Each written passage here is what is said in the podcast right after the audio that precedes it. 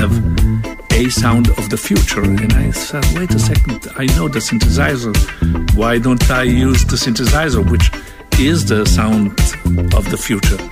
And I didn't have any idea what to do, but I knew I needed a click. So we put a click on the 24 track, which then was synced to the Moog modular. I knew that could be a sound of the future, but I didn't realize how much the impact would be. My name is Giovanni Giorgio, but everybody calls me Giorgio.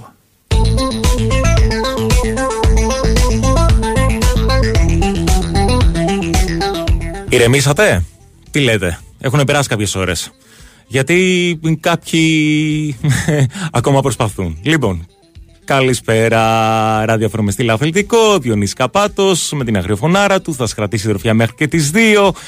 Μία ημέρα μετά από δύο τεράστιες νίκη, πρόκριση, μια τεράστια βραδιά για το ελληνικό ποδόσφαιρο. Μια βραδιά που τη ζήσατε εδώ φυσικά από τους 94,6 και όχι μόνο αυτό, συνεχίζεται το πανηγυράκι ακόμα και σήμερα και είναι πολύ πολύ πολύ λογικό.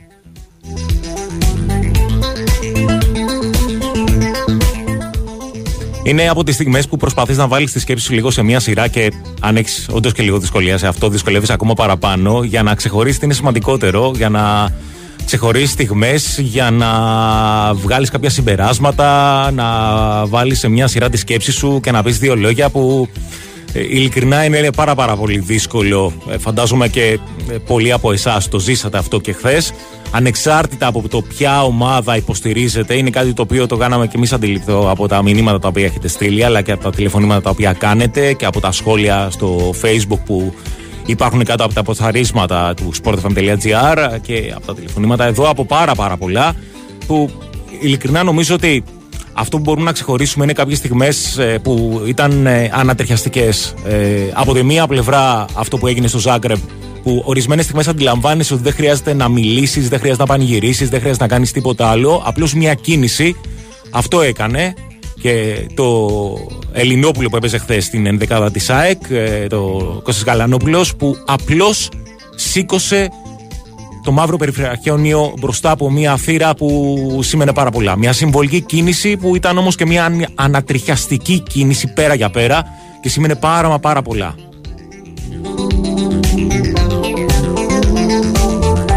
Αυτό από τη μία πλευρά και από την άλλη πλευρά προσπαθείς να μπεις λίγο στο μυαλό του Φώτη Ιωαννίδη και λες ειλικρινά, αυτό το παιδί όταν πήγαινε να εκτελέσει από τη μία το πέναλτι στο 7ο-8ο λεπτό των καθυστερήσεων του παιχνιδιού του Παναθηναϊκού, πού θα ήταν το μυαλό του εκείνη τη στιγμή?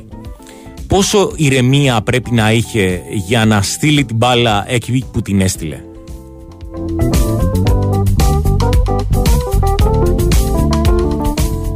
Το σκέφτεσαι, το ξανασκέφτεσαι.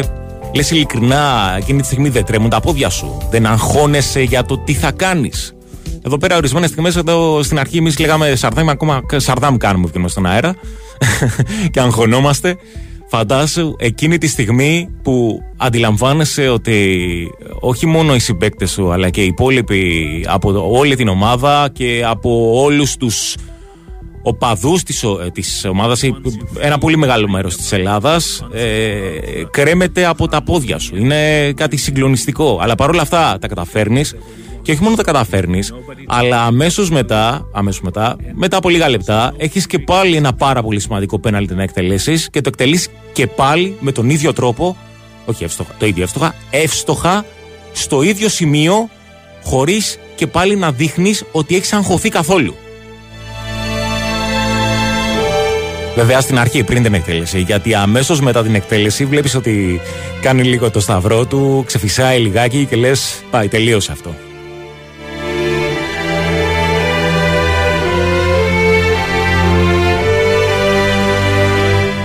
Είναι στιγμές που αυτό που είναι που αισθάνεσαι ορισμένες στιγμές ότι και πάλι γυρίζεις κάποια χρόνια πίσω, όταν ήσουν μικρός, ενδεχομένως κάποιοι από εσάς να είστε ήδη μικροί και να το ή να θέλατε να το ζήσετε αυτό που περιγράφω, δηλαδή μια μεγάλη επιτυχία για την ομάδα σας που περιμένετε πώς και πώς να πάτε την επόμενη μέρα σχολείο και απλώς είτε να κάνετε καζούρα στους φίλους σας που δεν υποστηρίζουν την ίδια ομάδα με εσάς, αλλά κάτι τέτοιο βέβαια αυτό σε αυτή την περίπτωση σήμερα δεν θα μπορούσε να γίνει, γιατί πολλοί, μα πάρα πολλοί και από άλλες ομάδες υποστήριξαν και τον Παναθηναϊκό και την ΑΕΚ σε αυτές τις προσπάθειες που κάναν χθες και τις επιτυχίες που είχαν.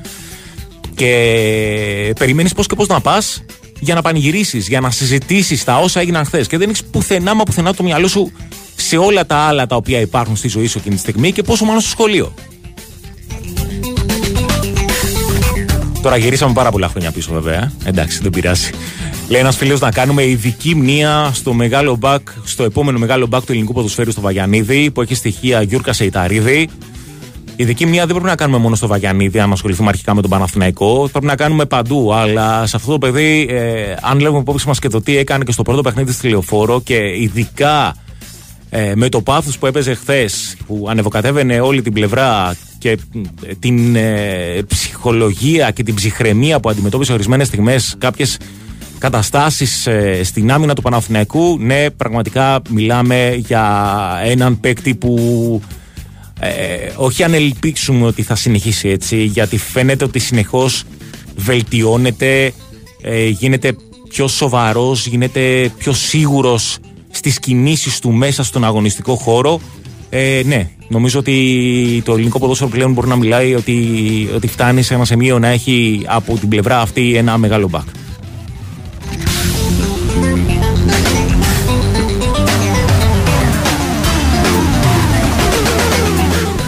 Και είναι στιγμές που όχι μόνο για τον Βαγιανίδη, αλλά βλέπεις και άλλους παίκτες του Παναθηναϊκού που μπορεί να μην είχαν πολύ μεγάλο χρονικό διάστημα στην ομάδα, αλλά παρόλα αυτά με πόσο μεγάλο πάθος έπαιξαν. Από την άλλη πλευρά βλέπεις στην ΑΕΚ την ψυχραιμία με την οποία αντιμετώπισε το πράγμα ο Αλμέιδα, που είχαμε πει και πάλι, του είχαμε πει στο εγκόμιο για τα όσα είχε πει στη συνέντευξη τύπου, και αντιλαμβάνεσαι ότι αυτός ο άνθρωπος είναι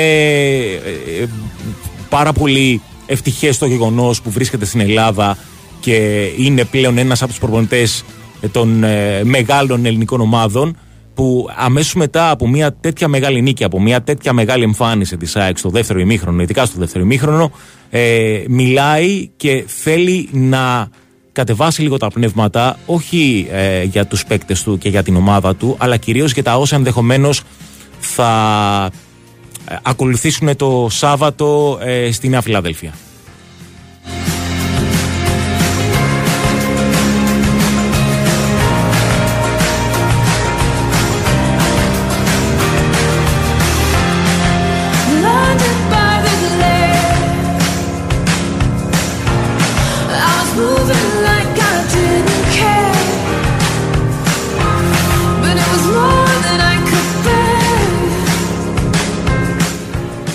Ένας φίλος λέει: ας ηρεμήσουμε λίγο τον Παναθηναϊκό. Έχανε 2-0 μέχρι το 94 και βάλε ένα πέναλτι που ήταν, αλλά δεν ήταν καν φάση. Επίσης γλίτωσε το 3-1 για ένα παπούτσι. Ναι, ωραία, μπορεί να ήταν έτσι. Αλλά για πες μου λίγο, φίλε μου, δεν ξέρω τι ομάδα υποστηρίζεις.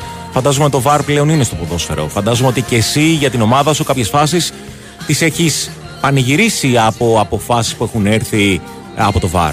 Οπότε δεν μπορώ να καταλάβω για ποιο λόγο πλέον μπορούμε να τη δούμε έτσι. Και αν θέλεις να μείνεις σε αυτά, καλώς να το κάνεις. Από την άλλη πλευρά όμως, θα πρέπει να μείνεις και μια μεγάλη επιτυχία που έχει ο Παναθηναϊκός, μια μεγάλη επιτυχία που έχει η ελληνική ομάδα, και τουλάχιστον εμείς εδώ στους 94,6 αυτό μένουμε. Σε μια επιτυχία που είχε όχι μια μεγάλη ομάδα, δύο μεγάλες ομάδες που έπαιζαν χθες, και ελπίζουμε αυτές οι επιτυχίες να υπάρξουν συνέχεια και την Πέμπτη με τον Παναθηναϊκό, με τον Άρη και με τον ΠΑΟΚ, και να έχουμε 5 ελληνικές ομάδες που θα έχουν πάρει την πρόκριση, και είναι πολύ πιθανό κιόλας αυτό να συμβεί. Γιατί όχι. Τα αποτελέσματα στα πρώτα παιχνίδια είναι αυτά τα οποία μπορούν να μας κάνουν αισιόδοξους, και να μείνεις στην ψυχραιμία που έβγαλε ο Παναθηναϊκός και στην συμπεριφορά που έχει ο Παναθηναϊκός στο δεύτερο ημίχρον. Γιατί να μην μείνεις και άφησες αυτό. Και έτσι καλλιώς δεν νομίζω ότι κανείς έχει πει ότι η τύχη δεν είναι μέρος του ποδοσφαίρου και μέρος γενικότερα του αθλητισμού. Δεν νομίζω να το έχουμε πει ποτέ αυτό. Ένας άλλος φίλος λέει ότι από χθες το βράδυ γίνεται λίγο πιο σαφής πως άνοιξε αρκετά η ψαλίδα των δύο από τις υπόλοιπες ελληνικές ομάδες. Δεν νομίζω ότι κάτι τέτοιο είπε, το μετέφερα εγώ, και δεν νομίζω ότι μπορεί να βγάλουμε ένα τέτοιο συμπέρασμα. Απλώς η διαφορά που έχει ο Παναθηναϊκός με την ΑΕΚ είναι αυτό που έλεγε και πριν από λίγο στη χομηθεία που είχε με τον Βάιο Τσούτσικα ο Νίκος Σταματέλος. για τον Ολυμπιακό, που λίγο πολύ αυτό το πράγμα αντιπροσωπεύει και τις άλλες ελληνικές ομάδες που παίζουν. Δηλαδή, από τη μία πλευρά έχεις τον Παναθηναϊκό και την ΑΕΚ που κάνουν κάποιες βελτιώσεις στο ρόστερ που έχουν, βελτιώνοντας συγκεκριμένα πράγματα τα οποία έχουν κρίνει από πέρυσι οι προπονητές τους ότι πρέπει να γίνουν και έχουν γίνει και στην ΑΕΚ και στον Παναθηναϊκό. Και από την άλλη πλευρά έχεις τον Άρη που έχει κάνει πολλές μεταγραφές και προσπαθεί να φτιάξει μια νέα ομάδα. Έχεις τον ΠΑΟΚ που χτίζει από πέρυσι το καλοκαίρι μια νέα ομάδα και συνεχίζει να το κάνει αυτό. Σε πιο δύσκολο έργο βέβαια, καθώς έχει σταθεί σε πολλά νεαρά παιδιά τα οποία έχει από τις ακαδημίες του ο ΠΑΟΚ. Και τώρα κάνει κάποιες μεταγραφές για να γίνει ακόμα καλύτερος ορισμένα σημεία λοιπόν. Και από την άλλη πλευρά υπάρχει λοιπόν και ο Ολυμπιακός που ξεκινάει κάτι από το μηδέν, ξεκινάει κάτι από εκεί που ξεκινούσε η ΑΕΚ πέρυσι το καλοκαίρι. Και ο Παναθηναϊκός όταν γινόταν η αρχή με τον ερχομό του Ιβάν Jovanović.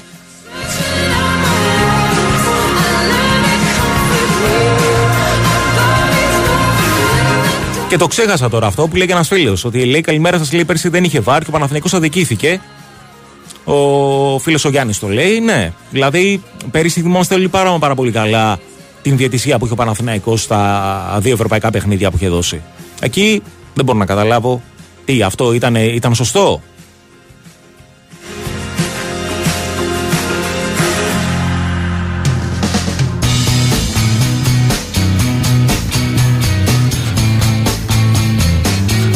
Καλημέρα Διονύση, ένας φίλος λέει την κάρτα του Πέρε δεν έπρεπε να την πάρει πίσω από τη στιγμή που σωστά διαμαρτυρήθηκε. Το σωστά διαμαρτυρήθηκε δεν νομίζω ότι είναι κάτι, αλλά και πάλι δεν νομίζω και πάλι ότι εκείνη τη στιγμή κανείς από τον Παναθηναϊκό αλλά και ο ίδιος ο Πέρε θα μπορούσε να το σκεφτεί αυτό. Δηλαδή να ζητήσει την κάρτα να μην την μετρήσει ο διαιτητής.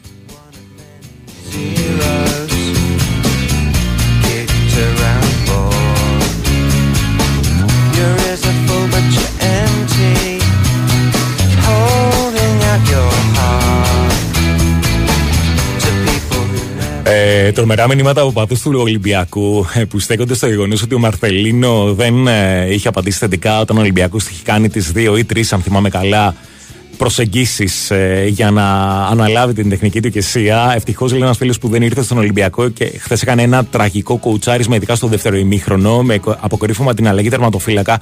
Ειδικά για αυτό το ζήτημα είναι κάτι το οποίο το συζητούσαμε και στην αίθουσα σύνταξη. Και εγώ είμαι της άποψης ότι δεν ήταν σωστή επιλογή από την άποψη ότι βγάζει με τα τερματοφύλακα από εκείνη τη στιγμή. Είναι μέσα στο παιχνίδι, είναι στην ατμόσφαιρα του παιχνιδιού, το γνωρίζει πάρα πολύ καλά. Ίσως να έχει δει και πώς κινούνται, πώς εκτελούν οι ποδοσφαιριστές.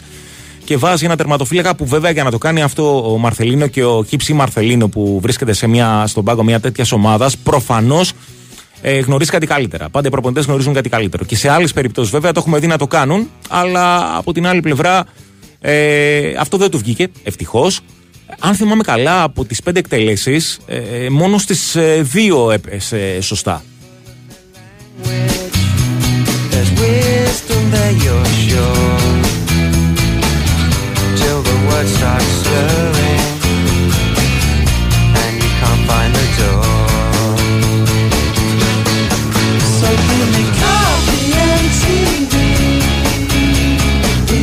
Να υπενθυμίσω ότι είναι σε εξέλιξη η συνάντηση αρχικά που είχε ο Πρωθυπουργός με τον Αλεξάνδερ Τσεφερίν, τον πρόεδρο της UEFA, και τώρα έχει ξεκινήσει η συνάντηση που έχουν οι δύο άνδρες με τους προέδρους, παύλα εκπροσώπους των 4, να πω μεγάλων, συγχωρέστε με σε αυτό, γιατί κατά τη γνώμη μου θα έπρεπε να είναι και ο Άρης, γιατί θα συζητήσουν για τα θέματα της βίας και νομίζω ότι θα έπρεπε να είναι παρόν σε αυτή την συνάντηση και κάποιος από τον Άρη. Δεν γίνεται από μια ομάδα που έχει βιώσει το συγκεκριμένο θέμα στο πετσί της με την δολοφονία του Άλκη να μην είναι παρόν κάποιος άνθρωπος της σε μια τέτοια σύσκεψη. Θα έπρεπε να είναι κάποιος από τον Άρη. Όπως και να έχει, δεν συνέβη κάτι τέτοιο. Είναι ο πρόεδρος του Παναθηναϊκού, ο πρόεδρος του Ολυμπιακού, ο πρόεδρος της ΑΕΚ και ένας άμεσος συνεργάτης του Ιβάν Σαβίδη από την πλευρά του ΠΑΟΚ.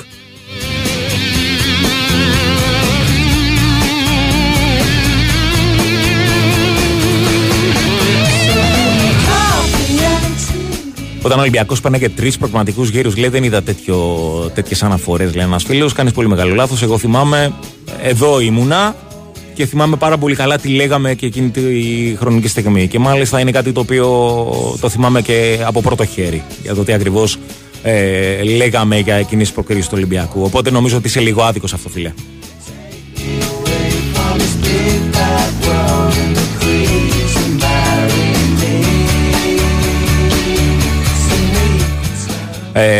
Αν δεν διαμαρτυρόταν ο Πέρες, δεν θα κοιτούσε αν το βάρ, λέει ο διαιτητής, να το ξέρεις, λέει, τώρα θα είχαμε χάσει, λέει ένας φίλος. Είναι κάτι το οποίο πραγματικά κανείς δεν μπορεί να το απαντήσει. Γιατί φαίνεται ότι επηρεάστηκε ο διαιτητής από τα όσα του έλεγε ο Πέρες εκείνη τη στιγμή, αλλά βέβαια ο Βαρ προφανώς εκείνη τη στιγμή, επειδή ελέγχει πάντα τη φάση από ένα γκολ, λογικά πρέπει να την... Ήταν στη διαδικασία στο να ελέγχει τη φάση του τέρματος της Μαρσέη και λογικά εκείνη τη χρονική στιγμή πρέπει να ενημέρωσε και τον Άγγλο διαιτητή για το γεγονός ότι κάτι δεν πήγαινε σωστά.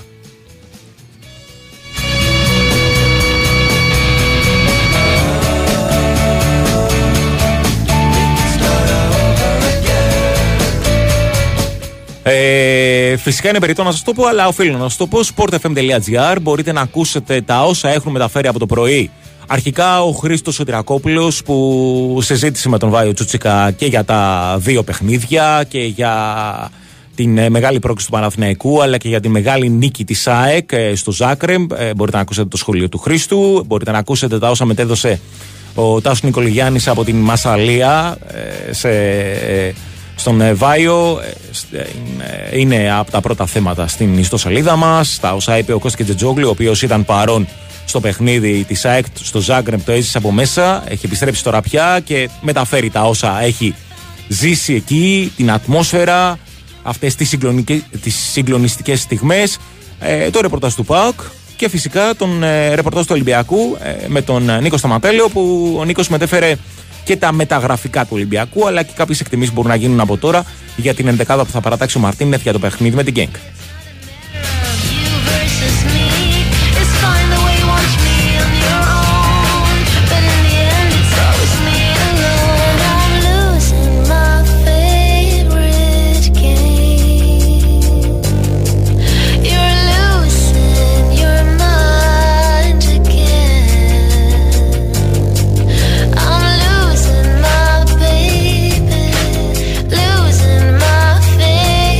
Πρέπει να αναφέρουμε για την πολύ σημαντική εξέλιξη που υπάρχει από τον Παναθηναϊκό. Εξέλιξη εν ώψη του επόμενου αγώνα, ευρωπαϊκού αγώνα για τον Παναθηναϊκό με την Μπράγκα.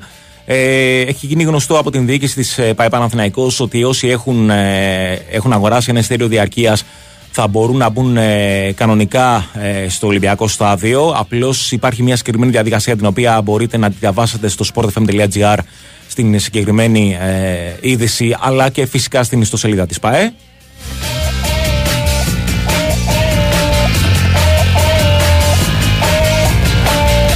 Αν θα έχει ο παδός ένας φίλος, λέει, σήμερα στο Καρεσκάκι, τη City και τη Σεβίλη, ναι, φυσικά και θα έχει. Και θα υπάρχουν και πολλοί Έλληνες που θα δώσουν τον παρόν και θα παρακολουθήσουν αυτές τις δύο ομαδάρες στο βαλερικό γήπεδο. Ένας φίλος λέει ότι οι γαλλικές ομάδες έχουν όμορφες αναμνήσεις εδώ, αλλά και η εθνική ομάδα της Γαλλίας. Ναι, ναι, βέβαια, εμείς θυμόμαστε μόνο τις μεγάλες επιτυχίες που έχουμε και την πολύ μεγάλη νίκη που είχαμε στο Euro του 2004. Υπάρχουν και άλλες στιγμές, βέβαια. Πολύ μεγάλη συζήτηση γίνεται από τους φίλους του Παναθηναϊκού για το αν θα γίνει κάποια άλλη μεταγραφή στους πράσινους. Υπάρχει μια τάση από εσάς να λέτε για κάποια μεταγραφή ενός επιθετικού. Δεν τα ξέρω αυτά τα πράγματα, θα ρωτήσουμε τον Τάσο. Αυτό που γνωρίζουμε πάντως και που έχει πολύ μεγάλη σημασία, γιατί και πάλι αντιλαμβανόμαστε ότι υπάρχει πολύ μεγάλη διάθεση από τους οπαδούς του Παναθηναϊκού να έτσι να βρεθούν δίπλα στην ομάδα και να το δείξουν. Από σήμερα γύρω στις 7 με 7 και 4 περιμένουμε την αποστολή του Παναθηναϊκού. Με τσάρτερ θα αναχωρήσει από τη Μασσαλία γύρω στις 4 με 4 και κάτι, οπότε περιμένουμε γύρω στις 7, 7 και 4 να είναι στο Ελευθέριος Βενιζέλος και γύρω στις 10 και μισή θα περιμένουμε και τον Βραζιλιάνο, τον άποκτημα του Παναθηναϊκού, τον Αράο.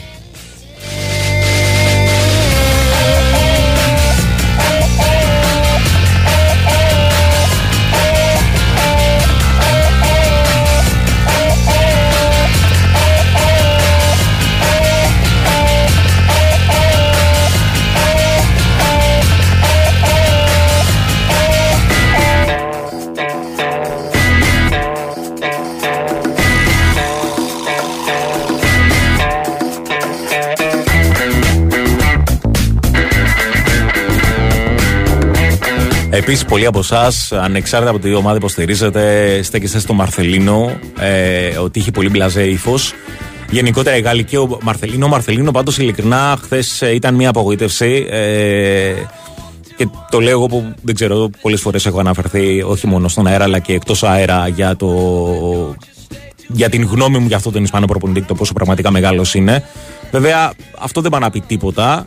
Σίγουρα ήταν ένα μεγάλο στραπάτσο για τον Μαρθελίνο αλλά και για τη Μαρσέη. Δεν ξέρουμε αυτό αν θα σημαίνει τίποτα για την παραμονή του στον πάγκο. Ενδεχομένως όχι, γιατί είναι αρκετά νωρίς και κάτι καινούριο ξεκινάει εκεί στη Μασσαλία.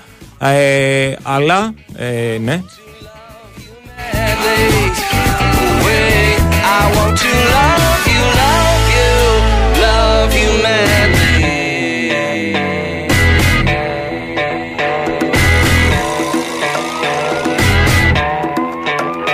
I don't want to fake it, I just want to make it. The ornaments look pretty, but they're pulling down the branches of the tree. I don't want to think about it, I don't want to talk about it. When I kiss your lips, I want to sink down to the bottom of the sea. I want to love you madly. I want to love you now. Yeah, I want to love you madly. Oh wait, I want to love you, love you, love you madly.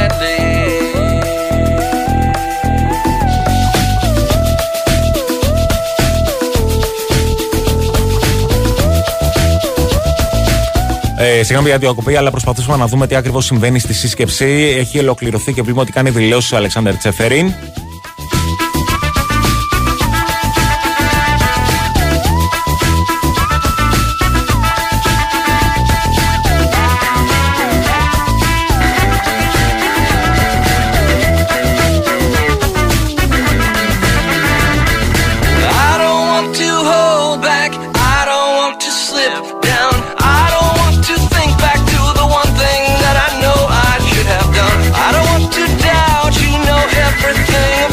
Ας ακούσουμε λίγο τι λέει, νεάρχε. Thank you. Thank you, Alexander. Έχει ολοκληρώσει την ομιλία του Αλεξάνδρου Τσεφερή και μιλάει ο Πρωθυπουργός. Συνοδεύει δυστυχώς την οδύνη για τον χαμό ενός ακόμα ανθρώπου στο βωμό της τυφλής οπαδικής βίας. Έτσι η συμπαράστασή μας στην οικογένεια του Μιχάλη μετατρέπεται σε ένα σύνθημα δράσης εναντίον αυτής της μάστιγας. Μια μάστιγα που, όπως είπε και ο Αλεξάνδερ, δηλητηριάζει τον αθλητισμό και τις κοινωνίες μας, αλλά όπως είδαμε πρόσφατα, μέχρι και τις σχέσεις μεταξύ των κρατών μας. Ειδικά αυτή τη μέρα, μια μέρα γιορτής που η χώρα μας φιλοξενεί τον ευρωπαϊκό τελικό του Super Cup. Κανονικά, ένα τέτοιο γεγονός θα έπρεπε να σηματοδοτεί μόνο την ειρηνική συνάντηση φιλάθλων από διαφορετικές ομάδες και από διαφορετικές χώρες.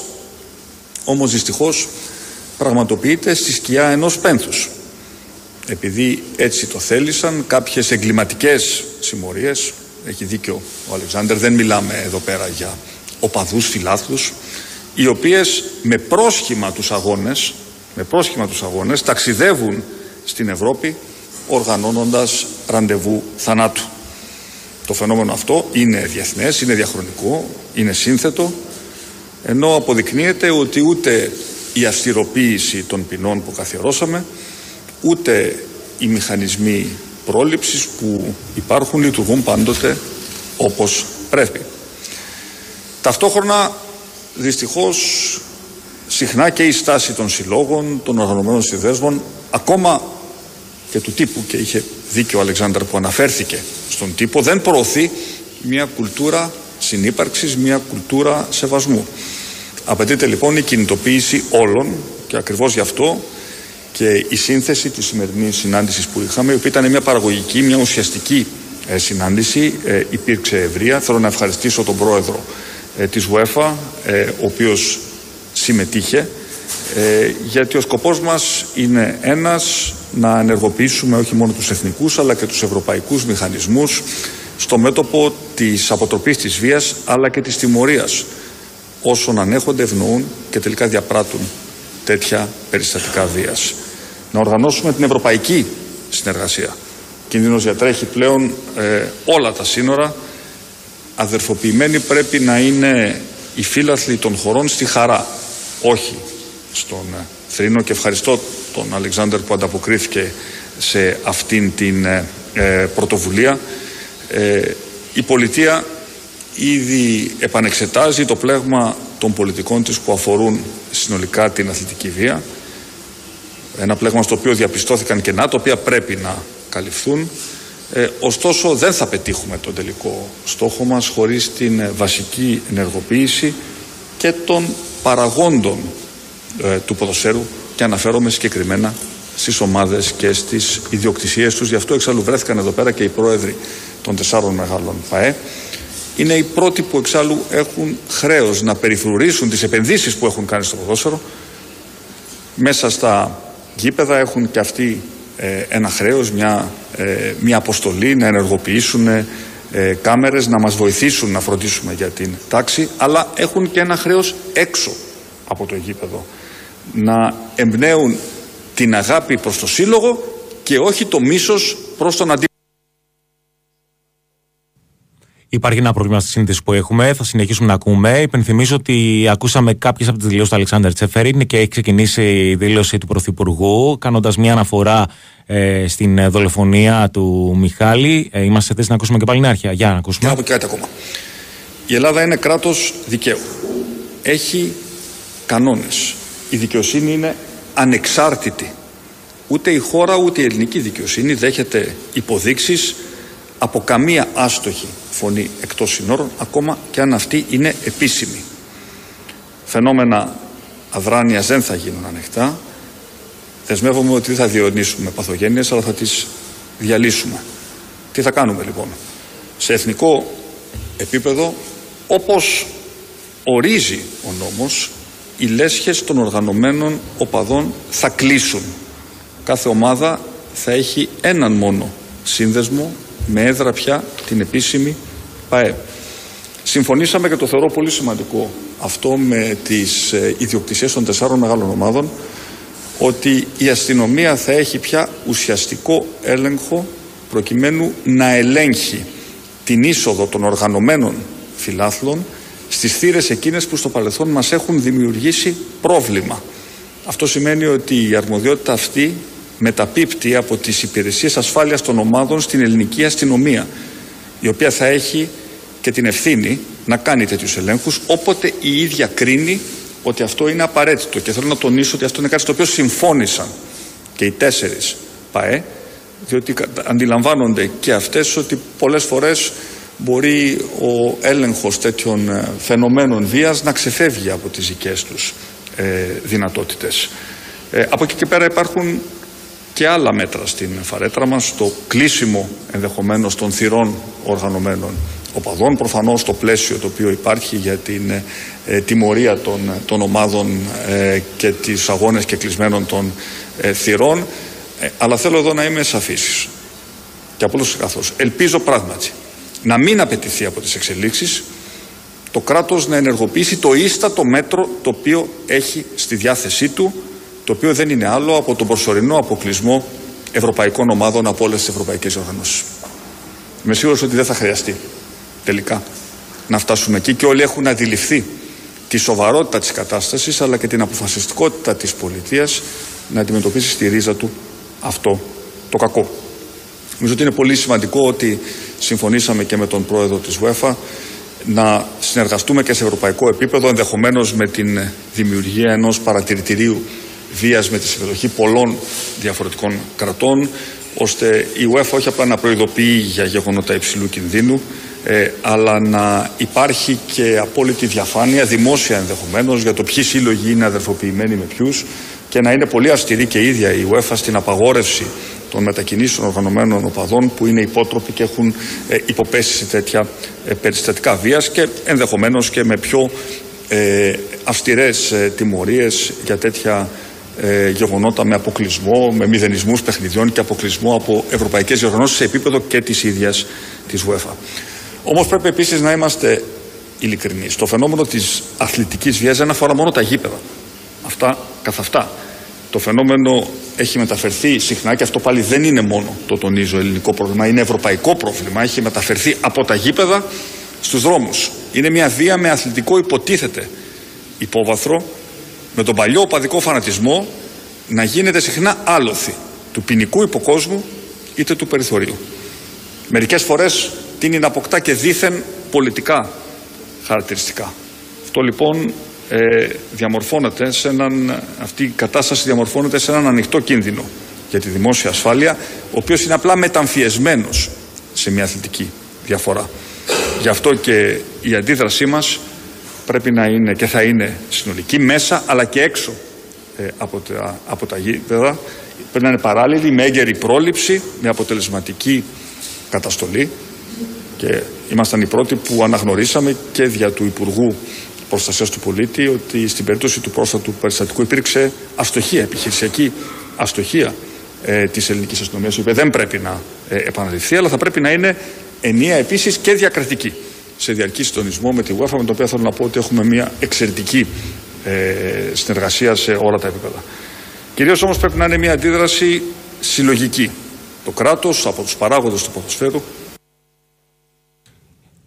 Θυμίζω και πάλι, ακούμε τον Πρωθυπουργό, ο οποίος μάλιστα έκανε λόγο και για κάποια μέτρα τα οποία θα λάβει η κυβέρνηση. Συνεχίζουμε να τον ακούμε. Είναι εχθροί επειδή φορούν μια διαφορετική φανέλα.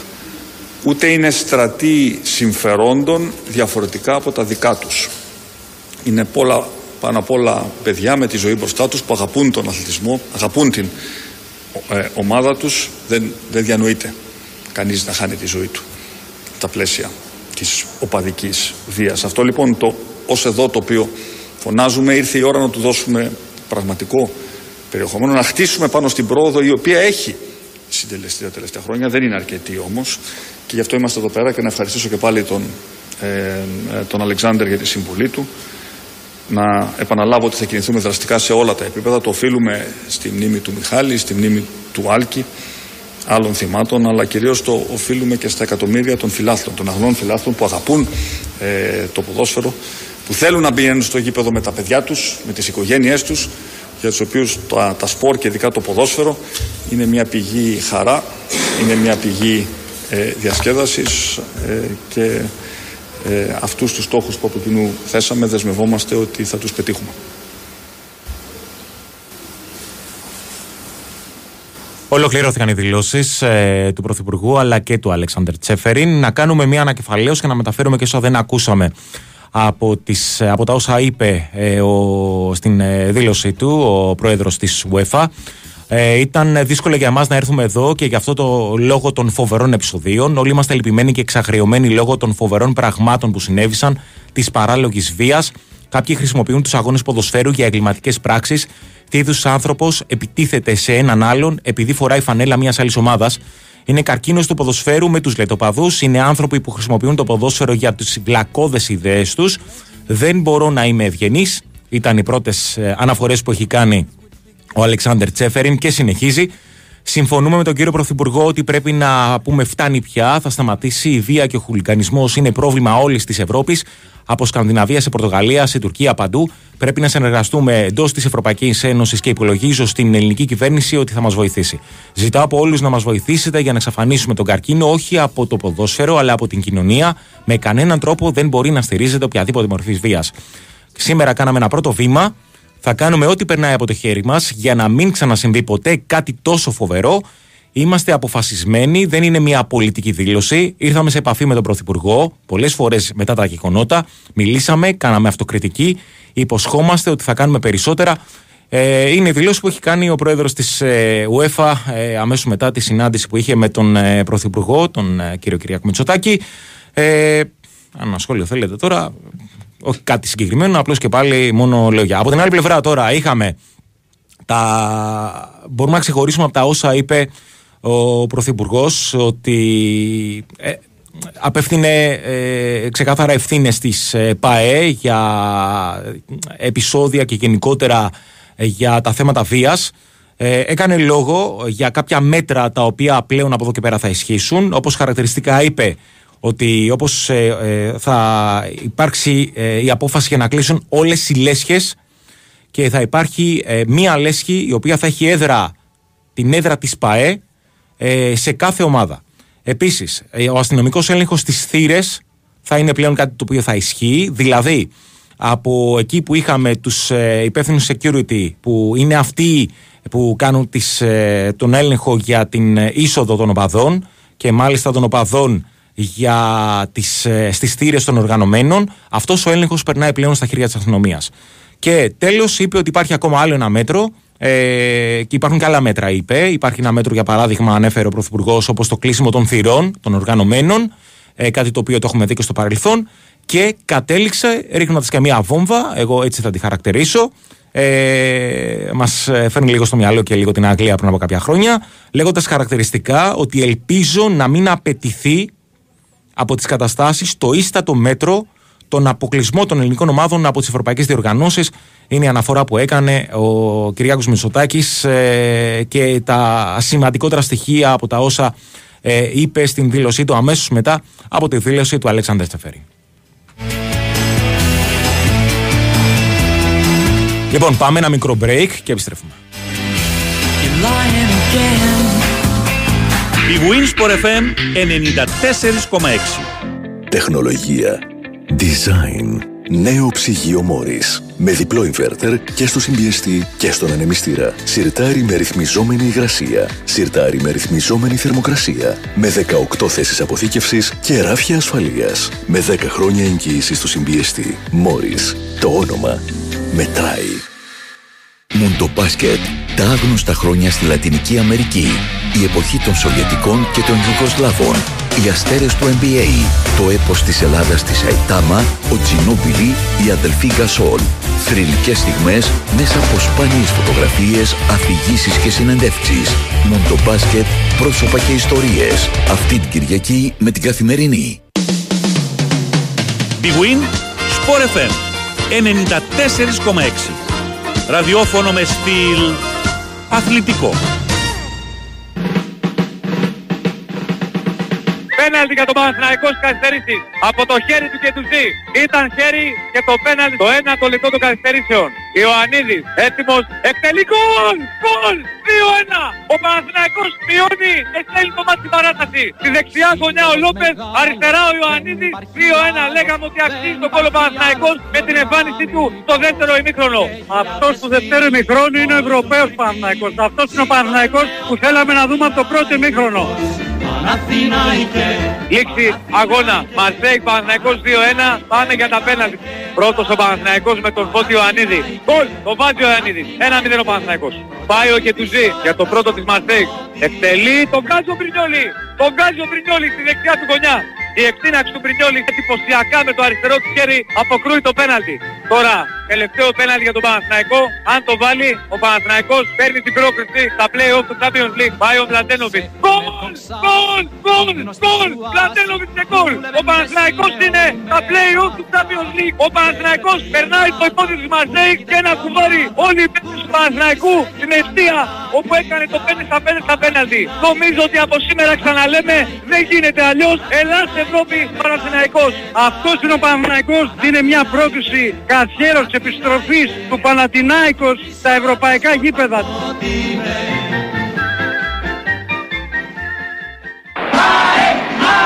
Γκολ για την ΑΕΚ στο Ζάγκρεπ με τον Στίβεν Τσούμπερ.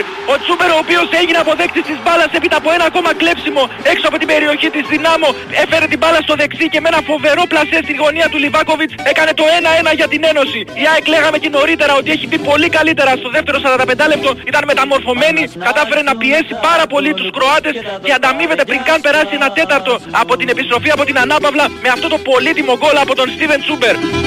Η ΑΕΚ η οποία ψάχνει τη νίκη και έστω και στα τελευταία λεπτά μπορεί να την πετύχει. Τώρα ο Χατζησαφή θα γεμίσει στο δεύτερο δοκάρι. Τον τρολάρει ο Αραούχο μέσα στην περιοχή. Θα καταφέρει να δώσει για τον Πισάρο. Ο Πισάρο θα γυρίσει στην περιοχή. Το σουτ 2-1 για την ΑΕΚ. 2-1 για την ΑΕΚ στο 90 λεπτό από τον Κώστα Γαλανόπουλο. Είναι ένα φοβερό γκολ. Ο Κώστας Γαλανόπουλος ο οποίος τρύπωσε στην περιοχή και εκεί με μια εκτέλεση που θα ζήλευαν πάρα πολύ επιθετική και ραυνοβόλησε τον Λιβάκοβιτς και αφήνει ξερούς τους Κροάτες μέσα στο γήπεδό τους. Μέσα στο Μάξιμιρ στο 90 λεπτό.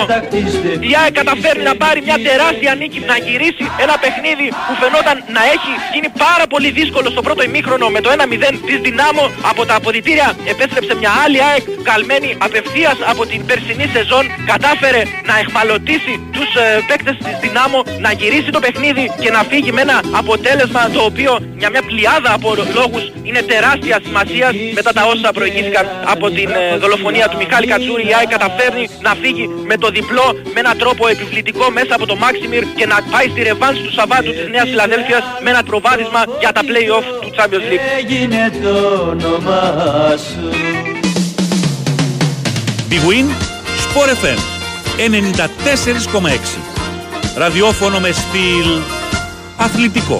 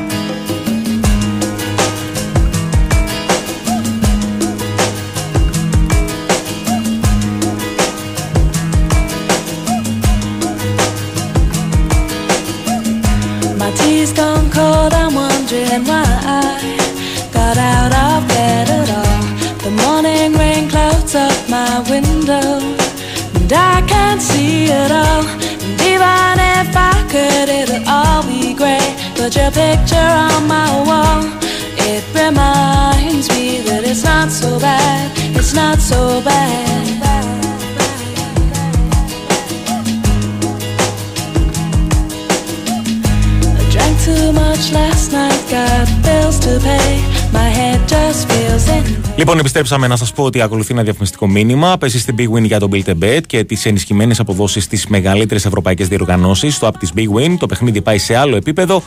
Ρυθμιστή σε συμμετοχή για άτομα άνω των 21 ετών. Παίξε υπεύθυνα, όροι και προϋποθέσεις στο bigwin.gr. Αυτά. Μεταφέραμε τις δηλώσεις του Αλεξάνδερ Τσέφεριν. Μεταφέραμε και τα όσα είπε ο Πρωθυπουργός. Και τώρα πάμε να συνδεθούμε με Μασσαλία και πάλι για να ακούσουμε τον Τάσο Νικολογιάννη. Γεια σου, Τάσαρε. Γεια σου, Διονύση. Σε ακούω, δεν ξέρω, ειλικρινά. Είναι τα πράγματα τα οποία μετά από μια τόσο πολύ μεγάλη πρόκριση. Δεν ξέρω, είναι πολλά που μπορείς να πεις που λίγο μπερδεύεσαι. Αλήθεια, πιστεύεις ότι είναι από τις μεγαλύτερες προκρίσεις του Παναθηναϊκού? Ναι, νομίζω ότι είναι στην πεντάδα των μεγαλύτερων προκρίσεων και ο Παναθηναϊκός είναι διαχρονικά η ομάδα με τις περισσότερες διακρίσεις στην Ευρώπη. Πολλές τις ελληνικές ομάδες, έχει παίξει ημιτελικούς, προημιτελικούς, έχει παίξει το τελικό, αλλά ο τρόπος που ήρθε, γύρισε από την κόλαση το 2-0. Ο αντίπαλος που είχε, μια ομάδα επίπεδου του Champions League πολύ ποιοτική, την κατατάσσουν σε μια από τις κορυφαίες προκρίσεις στην ιστορία του. Μην ξεχνάμε ότι ο Παναθηναϊκός πλέον δεν είναι και η ομάδα που ήταν πριν από 12 χρόνια. Θέλει να γίνει τώρα. Τελευταία μεγάλη πρόκληση ήταν επί της Ρώμα το 2010. Τότε ο Παναθηναϊκός είχε κάνει 2 νίκες. Θέλει να ξαναγίνει, γι' αυτό για μένα είναι η χθεσινή μέρα κομβική, σημαντική. Νομίζω ότι είναι η μέρα που θα θυμόμαστε όλοι, διότι πιστεύω ότι ο Παναθηναϊκός ευρωπαϊκός, ο Παναθηναϊκός επιστρέφει και αυτό που είδαμε χθες είναι η αρχή μιας νέας πορείας της ομάδας στην Ευρώπη που θα δώσει μεγάλες χαρές στους φίλους της ομάδας. Ναι. Τι είναι αυτό που μπορείς να κρατήσεις περισσότερα από το χθεσινό παιχνίδι? Και νομίζω ότι θα είναι κάτι το οποίο θα πρέπει να το κρατήσεις και για όλη τη σεζόν φέτος ο Παναθηναϊκός. Νομίζω αυτό που πρέπει να τονίσουμε χθες είναι το ομαδικό πνεύμα που έδειξε η ομάδα, αλλά κυρίως η ψυχή που έβγαλε και η, έτσι να το πω λαϊκά, τα άντερα που έδειξε για να γυρίσει ένα παιχνίδι το οποίο ήταν τελειωμένο για πολλούς στο ημίχρονο, όταν η Μαρσέγγι είχε σκορ πρόκριση, ήταν πολύ καλύτερη γιατί πρέπει να βάλει παραπάνω γκολ και δείχνε να είναι σε σπουδαία μέρα και ο Παναθηναϊκός δεν ήταν καλά και έκανε πάλι λάθη. Βρήκαν το στένος οι παίκτες, γύρισαν αυτό το παιχνίδι σε μια πραγματικά κόλαση. Τέτοια έδρα εγώ σε ευρωπαϊκό έδαφος με τόσες πολλές αποδοκιμασίες για την ομάδα του Παναθηναϊκού από τους αντιπάλους του Παδούς δεν έχω ξαναζήσει. Θυμάμαι μόνο να μάθουμε τη Φενέρμπαξε, δεν θυμάμαι άλλο. Παρ' όλα αυτά βρήκαν, εγώ αυτό που πιστεύω ότι πρέπει να κρατήσει η ομάδα είναι η αντίδραση που έβγαλε και νομίζω ότι αυτό έχει χτιστεί, δεν βγήκε στη στοιχεία. Και Παναθηναϊκός μέσα από τα χρόνια που είναι στο τιμόνι της ομάδας ο Ιβάν Jovanović σιγά σιγά αποκτάει και προσωπικότητα, αποκτάει και αυτοεπίθεση, πέσει στα play-off, μπορεί να μην είχε σωστή κατάληξη για λόγους που έχουμε εξηγήσει στο πρωτάθλημα, αλλά η ομάδα με τα λεπάλα ντέρμπι που έδωσε και την αντίδραση που έβγαλε σε παιχνίδια που φαινόταν δεν θα τα πάρει, όλα αυτά τη βοηθούν και χτίζει η αυτοπεποίθηση και νομίζω ότι αυτό πρέπει να κρατήσει και για τα επόμενα παιχνίδια και για τα μάτς με την Μπράγκα και για τα παιχνίδια στους ευρωπαϊκούς ομίλους, είτε αυτή είναι η Champions League είτε είναι η Europa League. Νομίζω ότι αυτό είναι το πρώτο πράγμα και φυσικά η ομαδικότητα που έχει η ομάδα. Έβλεπα τώρα στο βίντεο που ανέβασε η ΠΑΕ Παναθηναϊκός στο Λοντίκι να πηγαίνει να συμβουλεύει τον Πρινιόλι. Εγώ το είπα και πριν, εγώ θεωρώ ότι αυτό είναι το μεγάλο μυστικό αυτής της ομάδας. Αυτοί που δεν παίζουν χαίρονται το ίδιο με αυτούς που παίζουν και μάλιστα όχι μόνο χαίρονται, τους δίνουν και συμβουλές, τους είναι δίπλα τους. Αυτό νομίζω ότι είναι το μεγάλο όπλο του Παναθηναϊκού για όλη και τη φετινή χρονιά και πιστεύω ότι πλέον με τις πολλές λύσεις που έχει θα είναι πολύ σημαντικό και θα το δούμε και στην πορεία. Ναι, αυτό που λες είναι κάτι που το έχουμε πει πολλές φορές, ότι το πόσο δεμένη είναι μια ομάδα φαίνεται από τους πανηγυρισμούς αλλά και από αυτή τη στιγμή, δηλαδή ειδικά στο τέλος της παράτασης, το πώς όλοι προσπαθούσαν να δώσουν κουράγιο ένας στον άλλον, από τους πανηγυρισμούς, μετά στο τέλος, εκεί αντιλαμβάνεσαι πραγματικά τι γίνεται. Και επίσης αυτό που είπες, που είναι ότι άλλη μία φορά αποδείχθηκε ότι ο Παναθηναϊκός έχει κάνει κινήσεις φέτος σε αυτή τη μεταγραφική περίοδο, που όχι μόνο τον έχουν ανεβάσει επίπεδο, αλλά δίνουν το δικαίωμα στον Ιβάν Jovanović να διαχειριστεί έτσι όπως ακριβώς αυτός θέλει ή νομίζει ένα παιχνίδι και να αλλάξει όλο το παιχνίδι. Ακριβώς. Είδαμε χθες οι παίκτες που ήρθαν από τον πάγκο, άλλαξαν όλο το παιχνίδι. Έχουν έρθει παίκτες φέτος, έχουν δοθεί χρήματα, πολλά χρήματα και θα δοθούν και άλλα αν χρειαστεί. Η τελευταία μεταγραφή του Βραζιλιάνου, του αμυντικού χαφ του Αράου, είναι μια σπουδαία μεταγραφή από την Fenerbahçe. Και νομίζω ότι όλοι αυτοί οι παίκτες που έχουν έρθει, ο Γετβάη παρότι δεν κάνει προετοιμασία, δεν έχει κάνει προετοιμασία, το παλεύει. Ναι, μεν δεν ήταν καλός το πρώτο μήχρονο, στο δεύτερο έδωσε τα πάντα. Στο πρώτο παιχνίδι έχει κάνει εκπληκτικό παιχνίδι με τη Μαρσέη. Ο Mladenović έχει κρύο αίμα, έχει τρομερή προσωπικότητα. Μπήκε, ζήτησε μπάλα, δημιούργησε ρήγματα και έχει βάλει το τελευταίο πολύ καθοριστικό πέναλτι. Ο Jourisic έχει κάνει τρομερά παιχνίδια με την Νύπρο, τώρα ίσως περνάει μια κάμψη κι αυτός γιατί έχει τρέξει πάρα πολύ, δεν ήταν τόσο καλός θέση αλλά έχει δώσει πράγματα. Ο Vilena μπορεί και αυτός εχθές να μην ήταν τόσο καλός, ήταν πολύ καλός στο πρώτο παιχνίδι με τη Μασέη, έχει κάνει επίσης ένα πολύ καλό παιχνίδι με την Νύπρο. Βλέπεις ότι έρχονται παίκτες και ανεβάζουν αμέσως το επίπεδο του Παναθηναϊκού. Νομίζω ότι θα πρέπει να πούμε όπως την προηγούμενο καλοκαίρι λέγαμε ότι καθυστέρησαν στις μεταγραφές, αυτό καλοκαίρι πρέπει να πούμε ότι ο Παναθηναϊκός έχει κάνει πολύ καλό μεταγραφικό σχεδιασμό. Η διοίκηση αποδεικνύει στην πράξη ότι θέλει να δώσει πολλά χρήματα για να γίνει και πάλι ο Παναθηναϊκός όπως θέλει, όπως θέλουν οι φίλοι του. Ο Γιάννης Παπαδημητρίου που ήρθε σε όλο τεχνικού διευθυντή κάνει σπουδαία δουλειά. Μαζί με τον Ιβάν Jovanović σχεδιάζουν τον Παναθηναϊκό της περίοδου αυτής και μάλιστα οι μεταγραφές που γίνονται στο σωστό timing έτσι ώστε η ομάδα κάθε παιχνίδι που περνάει να έχει και έναν παίκτη παραπάνω. Ο Brown που ήρθε ακόμα δεν τον έχουμε δει. Γενικά όντως νομίζω ότι αυτό είναι το πολύ σημαντικό, το ότι ο Παναθηναϊκός πλέον έχει πολλή ποιότητα στη μεσαία γραμμή σχεδόν. Όχι σχεδόν, ήταν τρεις παίκτες. Ο Βραζιλιάνος που ήρθε σήμερα 10.30. Ο Vilena και ο Jourisic για να του δώσουν αυτή την ποιότητα που έλειπε πέρσι στο δημιουργικό κομμάτι αλλά και στο αμυντικό, να δώσουν παραπάνω λύσεις. Ο Mladenović έχει ανεβάσει τον ανταγωνισμό με τον Χουάνκαρ. Ο Μπράουν με τον Γετβάη στα στόπερ νομίζω ότι ανέβασε ο Παναθηναϊκός ποιοτικά το επίπεδό του σε σχέση με Σάρλια Πούγκουρα. Γενικά βλέπεις ότι η ομάδα έχει ανέβει επίπεδο και το δείχνει από τα καλοκαιρινά προκριματικά που είναι πάρα πολύ δύσκολα παιχνίδια. Όποια ομάδα και να αντιμετωπίσει, πόσο μάλλον μια σπουδαία ομάδα όπως η Μαρσέη, η οποία χθες ήταν δεδομένο ότι θα δώσει τα πάντα και τη βοήθησε πάρα πολύ το πολύ καλό ξεκίνημα και το γκολ που έβαλε νωρίς, αλλά ο Παναθηναϊκός στάθηκε όρθιος με βάση τα όσα υπόθηκαν στα αποδυτήρια, άλλαξε κάποια πράγματα ο Γιοβάνοβιτς. Τακτικά, πέρα από τον Παλάσιος που νομίζω ότι μπήκε και βοήθησε πάρα πολύ στο ανασταλτικό κομμάτι, φάνηκε αυτό.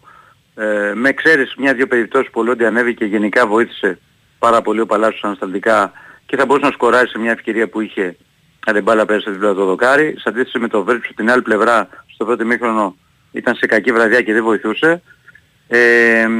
Αλλά γενικά βλέπουμε ότι πραγματικά φέτος έχει λύσει ο Γιοβάνοβιτς και αυτό είναι το καλύτερο νέο για τη συνέχεια.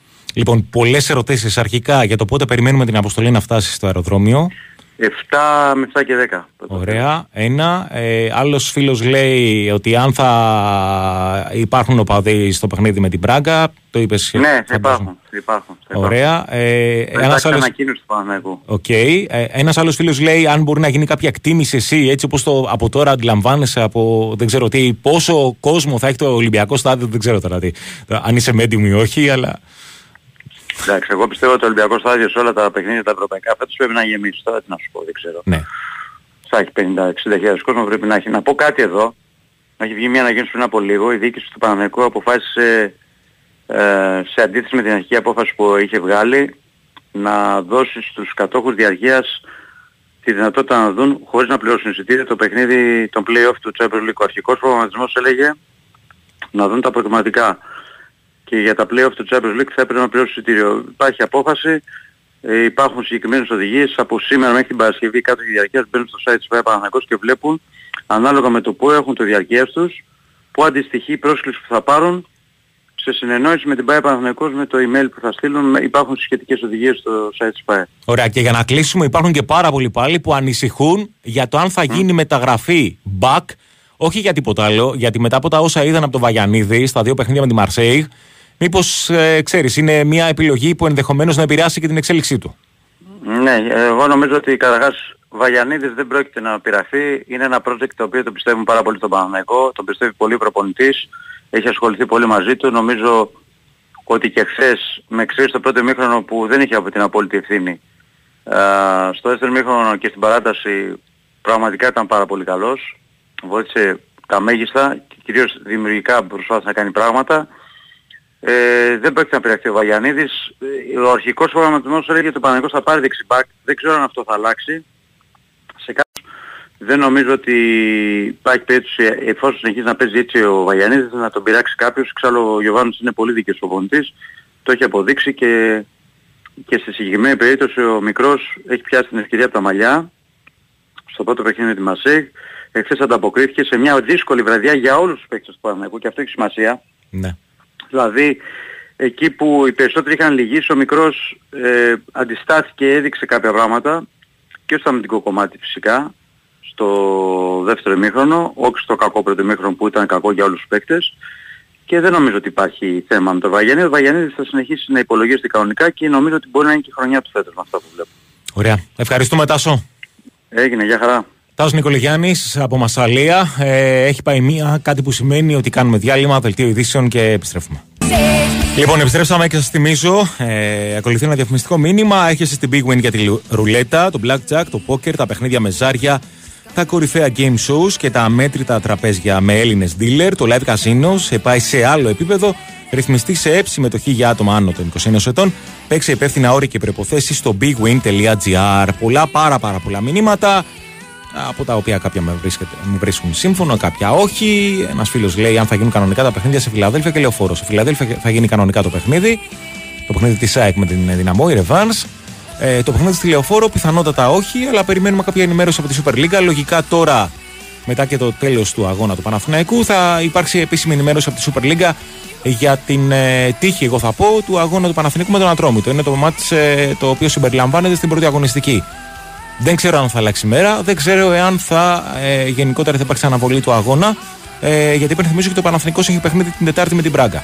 Λοιπόν, αυτό. Άλλο, υπενθυμίζω ποιες είναι οι αποφάσεις της κυβέρνησης βάσει τουλάχιστον των όσων είπε ο Πρωθυπουργός μετά τη συνάντηση που είχε με τον Αλεξάνδερ Τσεφερίν. Αρχικά, ότι κλείνουν όλες οι λέσχες των οργανωμένων οπαδών και θα υπάρχει ένας σύνδεσμος ανά μία ομάδα, με τον σύνδεσμο να έχει έδρα την έδρα της ΠΑΕ. Δεύτερον, ότι φεύγει ο έλεγχος από τους υπεύθυνους security και τους ανθρώπους security που υπάρχουν στις θύρες, ειδικά για τις θύρες των οργανωμένων, και πλέον ο έλεγχος αυτός περνάει στους αστυνομικούς, ότι δηλαδή η αστυνομία, η ελληνική αστυνομία θα είναι υπεύθυνη για να κάνει τον έλεγχο για την είσοδο όλων των φιλάθλων αλλά και των φιλάθλων στις θύρες που πηγαίνουν οι οργανωμένοι σε κάθε γήπεδο. Είπε και πάλι ότι ο Πρωθυπουργός ότι υπάρχει το μέτρο το να κλείνουν οι θύρες και οι αγώνες και κλεισμένων των θύρων, και έριξε και τη βόμβα ότι ελπίζω να μην απαιτηθεί το ίστατο μέτρο των αποκλεισμών των ελληνικών ομάδων από τις ευρωπαϊκές διοργανώσεις. Είναι αυτά τα οποία μπορούμε να κρατήσουμε από τις δηλώσεις που έκανε ο Πρωθυπουργός. Υπάρχει μια πρόταση από την άλλη πλευρά από τον Ολυμπιακό, μετά από την συνάντηση που είχαν οι πρόεδροι των ομάδων, του Παναθηναϊκού, του Ολυμπιακού, της ΑΕΚ και του ΠΑΟΚ. Τον ΠΑΟΚ τον εκπροσώπησε ένας άμεσος συνεργάτης του Ιβάν Σαββίδη.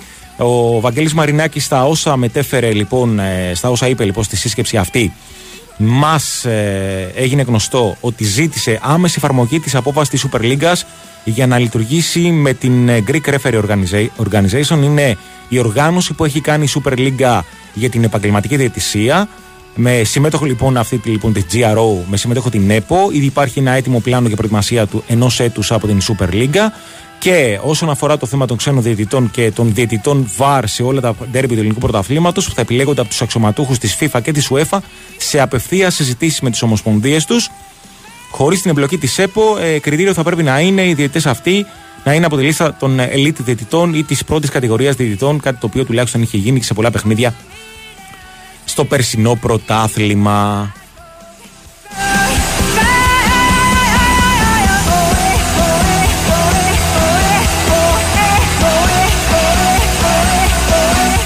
Υπάρχει μια πληροφορία που έχει να κάνει με τον μπάσκετ του Ολυμπιακού, και αυτό γιατί αφορά με το τι θα συμβεί με τον Mike James, αν θα μείνει ή όχι στην Μονακό. Σύμφωνα λοιπόν με ένα δημοσίευμα του Eurohoops, αναφέρεται ότι από την πλευρά της η διοίκηση της Μονακό ξέκοψε ο Mike James ότι δεν υπάρχει τέτοιο ζήτημα, δηλαδή να τον αφήσει ελεύθερο, και ένα ζήτημα αποδέσμευσής του, και αυτό γιατί θεωρεί ότι είναι ένα μέλος, αναπόσπαστο μέλος του ρόστερ, και δεν πρόκειται να γίνει κάποια τέτοια κίνηση. Μάλιστα, επισημαίνεται στο δημοσίευμα αυτό ότι ο Αμερικανός θα ξεκινήσει κανονικά την προετοιμασία της ομάδας, της Μονακό δηλαδή, για τη νέα σεζόν, και πως ο James βρίσκεται ήδη στο προκυπάτο για να προετοιμαστεί για τη νέα σεζόν. Αυτό σημαίνει ότι τα όσα τουλάχιστον περιμέναμε που να είχαν άμεση εξέλιξη με το ρεπορτάζ του Ολυμπιακού, δηλαδή ότι σε περίπτωση αποδέσμευσης του Mike James από την Μονακό φαινόταν τα πράγματα να τον φέρνουν να ντύνεται στα ερυθρόλευκα, κάτι τέτοιο δεν θα συμβεί, τουλάχιστον εάν επιβεβαιωθούν, εάν ευσταθούν οι πληροφορίες που μεταφέρει η ιστοσελίδα Eurohoops.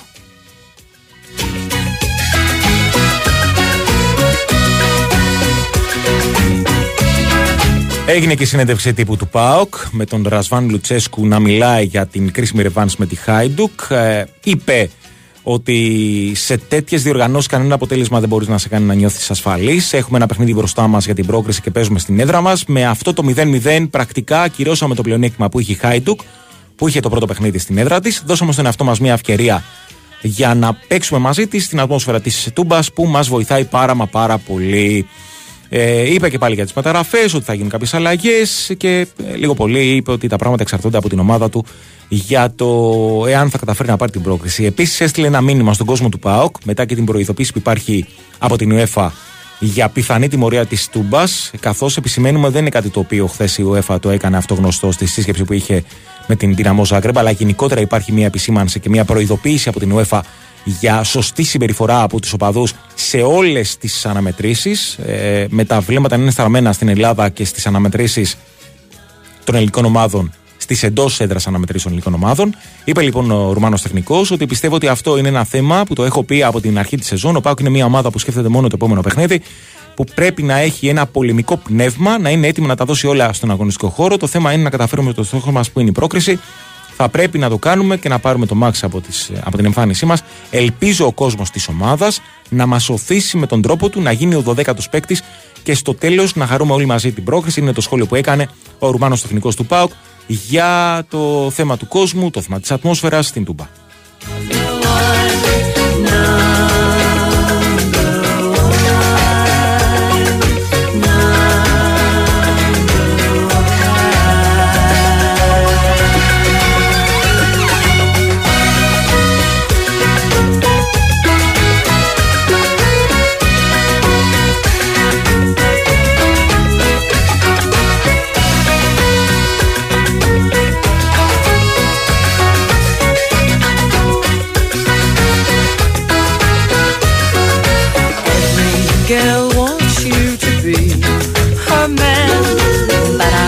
Επειδή έχετε στείλει κάποια μηνύματα ότι ήδη έχει αποφασίσει η Super League για την αναβολή του αγώνα του Παναθηναϊκού με τον Ατρόμητο, κάτι τέτοιο δεν έχει γίνει. Απλώς είναι μια πληροφορία η οποία υπάρχει. Περιμένουμε μια επίσημη ενημέρωση από την Super League. Λογικά θα γίνει μέσα την ημέρα αυτό. Για να μάθουμε τι θα συμβεί με το παιχνίδι αυτό. Λογικά θα αναβληθεί. Λέω και πάλι λογικά, χωρίς να έχουμε κάτι επίσημο από την διοργανώτρια αρχή.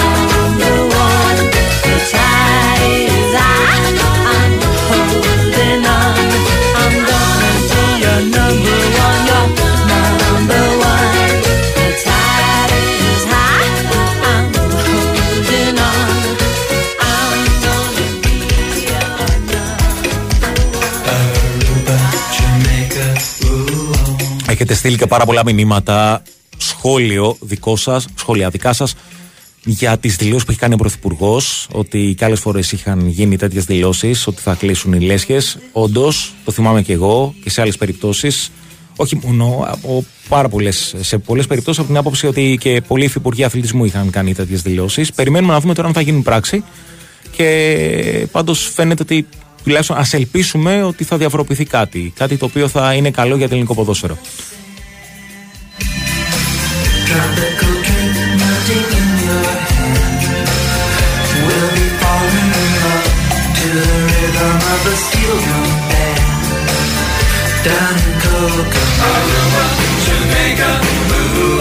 Πάντως αυτό που είπε ο Πρωθυπουργός, ότι δεν θα θέλαμε να φτάσουμε στο σημείο να πάρουμε την απόφαση για τον αποκλεισμό των ελληνικών ομάδων από τις ευρωπαϊκές διοργανώσεις, είναι κάτι το οποίο τουλάχιστον εγώ δεν θυμάμαι να έχει υποθεί άλλη φορά.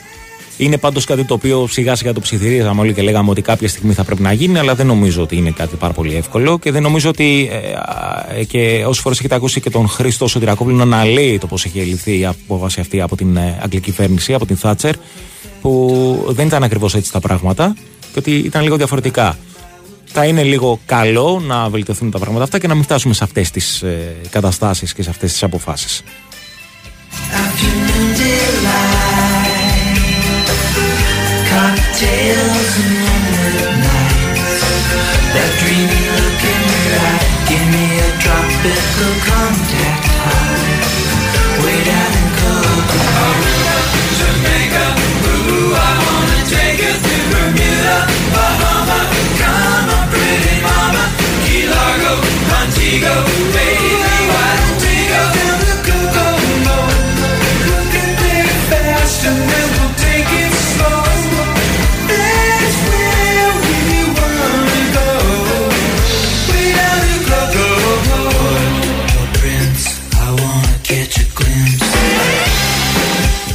Ένας άλλος φίλος λέει ότι Διονύση, λέει, και το παιχνίδι της ΑΕΚ να μην υπήρχε εκείνη την ώρα προγραμματισμένο. Η Λίγκα όφιλε να αναβάλει το παιχνίδι του Παναθηναϊκού για να μπορέσουν οι πράσινοι να πάνε περισσότερο φρέσκοι στα παιχνίδια με την Μπράγκα. Συμφωνώ σε αυτό. Και ανεξάρτητα από τα όσα βλέπαμε στο παρελθόν, που σε ορισμένες περιπτώσεις η Λίγκα τότε δεν υπήρχε, αλλά η ελληνική αρχή που διοργάνωνε το ποδόσφαιρο δεν είχε σταθεί στο πλευρό του Παναθηναϊκού, και όχι μόνο του Παναθηναϊκού και άλλων ομάδων. Όλα αυτά πλέον έχουν διαφοροποιηθεί, όλα αυτά έχουν αλλάξει και πλέον υπάρχει στήριξη από την διοργανώτρια αρχή για τις ελληνικές ομάδες που έχουν ευρωπαϊκά παιχνίδια και μάλιστα σημαντικά ευρωπαϊκά παιχνίδια. Ένα ευρωπαϊκό παιχνίδι έχει και ο Ολυμπιακός αύριο, Πέμπτη. Ο Ηρακλής Αντιβασινίδης στο Βέλγιο. Τι κάνεις, φίλο μου Ηρακλή, πώς είσαι? Καλημέρα αδερφέ, καλημέρα και στους φίλους ακροατές. Δεν εκτίμησα στο Μάστ, αλλά είναι δίπλα στο Genk. Α, οκ. Λοιπόν, τώρα πρέπει να πλησιάζει η αποστολή του Ολυμπιακού, να πρέπει να προσγειώνει το αεροπλάνο εδώ στο Μάστ με πτήση Τάρτερ έξω του Ολυμπιακός. Να πω πρώτα τα διαδικαστικά, ξέρεις ότι θα φτάνει εδώ η ομάδα, στις 7.30 είναι η συνέντευξη τύπου και μια ώρα αργότερα είναι η προπόνηση του Ολυμπιακού στο γήπεδο της Genk, στο οποίο την Πέμπτη το βράδυ θα προσπαθήσει να υπερασπιστεί το 1-0 και όχι μόνο, θα πω εγώ, θα προσπαθήσει να πάρει αποτέλεσμα, θα προσπαθήσει να κερδίσει για να εξασφαλίσει την παρουσία τους ευρωπαϊκούς ομίλους, πιθανότητας στο Europa League, γιατί αν ο Ολυμπιακός καταφέρει και αποκλείσει την Genk, Μετά δεν νομίζω ότι η Τσουκαρίσκη θα είναι μεγάλο εμπόδιο για να μπει ο Ολυμπιακός να προκριθεί στους ομίλους του Europa League. Αυτά όσον αφορά, ξέρεις, το αγωνιστικό κομμάτι. Άμα θέλει για την δεκάδα, νομίζω είναι προτιμότερο να μιλήσουμε, θα τα πούμε το βράδυ που θα έχει γίνει και η προπόνηση του Ολυμπιακού, που μπορεί να έχουμε μια καλύτερη εικόνα. Αν και νομίζω ότι, ξέρεις, τα πράγματα είναι σχετικά, μπορώ να πούμε λίγο στο μυαλό του Μαρτίνες, από την άποψη ότι ο Πασχαλάκης ήταν κατά το δοκάρια, ο Ροντινέη δεξιά, αριστερά ο Κίνη, το ίδιο κεντρικό αμυντικό δίδυμο ο Ρέτσος με το Φρέρι, οι οποίοι είχαν και πραγματοποίησαν και εξαιρετική εμφάνιση, ξέρεις, στο πρώτο παιχνίδι. Ο Ιμπόρα με το Μαντί θα είναι στα χαφ, Μασούρας, Φορτούνης σίγουροι, και μετά πάμε. Παίζει τη θέση του σέντερφορ ανάμεσα σε Λαραμπή και Ελ Κάμπι. Λοιπόν, μήπως το σκέφτεται και ο Μαρτίνεθ. Και η άλλη θέση που παίζει είναι αυτή του Καρβάλιο με τον Πιέλ. Να βάλει τον Πιέλ πιθανότατα ως δεκάρι, δηλαδή πίσω από τον επιθετικό, και να μείνει στον παγκό ο Καρβάλιο. Αυτά είναι δηλαδή που παίζουν, αλλά θα δούμε και την προπόνηση το βράδυ και νομίζω ότι διονύσουμε θα έχουμε μια καλύτερη εικόνα. Δηλαδή αυτά που κρατάμε είναι τον Μπιέλ και τον Ελκαμπή, είτε να είναι βασικοί είτε να διεκδικούν θέση τουλάχιστον για την ενδεκάδα. Ναι, σίγουρα. Εντάξει, η διεκδικούν θέση είναι δεδομένο. Λοιπόν, απλά μπορεί μήπως δοκιμάσει κάτι, βέβαια θα δούμε στα 5-10, στο τέταρτο που έχουμε να παρακολουθήσουμε την προπόνηση. Γιατί τόσο είναι, ξέρεις, η εντολή της UEFA που να βλέπουν οι δημοσιογράφοι της προπονήσεις στο εξωτερικό. Πάμε στα μεταγραφικά. Λοιπόν, είναι πάντα στο προσκήνιο οι περιπτώσεις και του Εζέ και του Ορτέγκα. Για τον Εζέ από την Αργεντινή βγαίνει ότι είναι πάρα πολύ κοντά, παρά το γεγονός ότι έχουν προσπαθήσει και κάποιες άλλες ομάδες όπως η Μπενφίκα και από την Τουρκία για να αποκτηθεί να κλέψουν τον Εζέ από τον Ολυμπιακό, αλλά δεν νομίζω ότι αυτό το πράγμα θα συμβεί. Και μάλιστα τα ρεπορτάζ θα αναφέρουν ότι πολύ σύντομα θα μπει στο αεροπλάνο. Εντάξει, θα μπορεί να μου πει κάποιος ότι και στην αρχή της εβδομάδας το έλεγαν αυτό και το είχαμε μεταφέρει και εμείς, γιατί υπήρχε μια φήμη ότι μπορεί να έρθει τη Δευτέρα ή την Τρίτη που μας πέρασε ο Εζέ. Αυτό το πράγμα δεν συνέβη, αλλά είναι εδώ ο ατζέντης του. Οπότε λοιπόν ήρθε ο ατζέντης του και για να ολοκληρωθεί αυτή η κίνηση, και επαναλαμβάνω ένας παίκτης που βρίσκεται στην κορυφή της λίστας του Κορδόν. Για τον Ορτέγκα προφανώς και με την απόκτηση που πήρε αριστερό μπακ η Βελέζ, τον Γκόμες από τη Ρίβερ, φαίνεται και πιέζει και πολύ και ο ατζέντης του αλλά και ο ίδιος Ορτέγκα για να αποδεχθεί η Βελέζ την πρόταση του Ολυμπιακού που βρίσκονται σε διαπραγματεύσεις, και εκτιμώ ότι από την αποδεχτεί η Βελέ στην πρόταση, και ο παίκτης θα έρθει. Επίσης επιλογή Κορδών, επίσης παίκτης ο οποίος τον θέλουν για το βασικό αριστερό άκρο της άμυνας. Μιας και έχουν πιάσει όλους τους Αργεντίνους, και κάτι το λέγαμε τις προηγούμενες μέρες, ο Λοβέρα θα συνεχίσει στη Ροζάριο, δηλαδή βρίσκεται ήδη και στην Αργεντινή και ψάχνει, θα αναπεράσει από ιατρικά και να υπογράψει. Δεν είναι βέβαια και κάτι το οποίο το ξέρεις θα αποτελούσε πρόβλημα ο Ολυμπιακός. Δηλαδή για τον Λοβέρα είναι ένας παίκτης από αυτούς που δεν υπολογίζονται. Από εκεί και πέρα περιμένουμε αύριο το Σκάρπα ή το αργότερο Παρασκευή για να περάσει από ιατρικά και να ανακοινωθεί ακόλουθος από τον Ολυμπιακό. Επίσης την Παρασκευή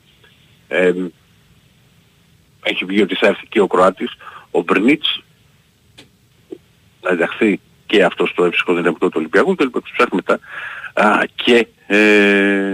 και εξτρέμ.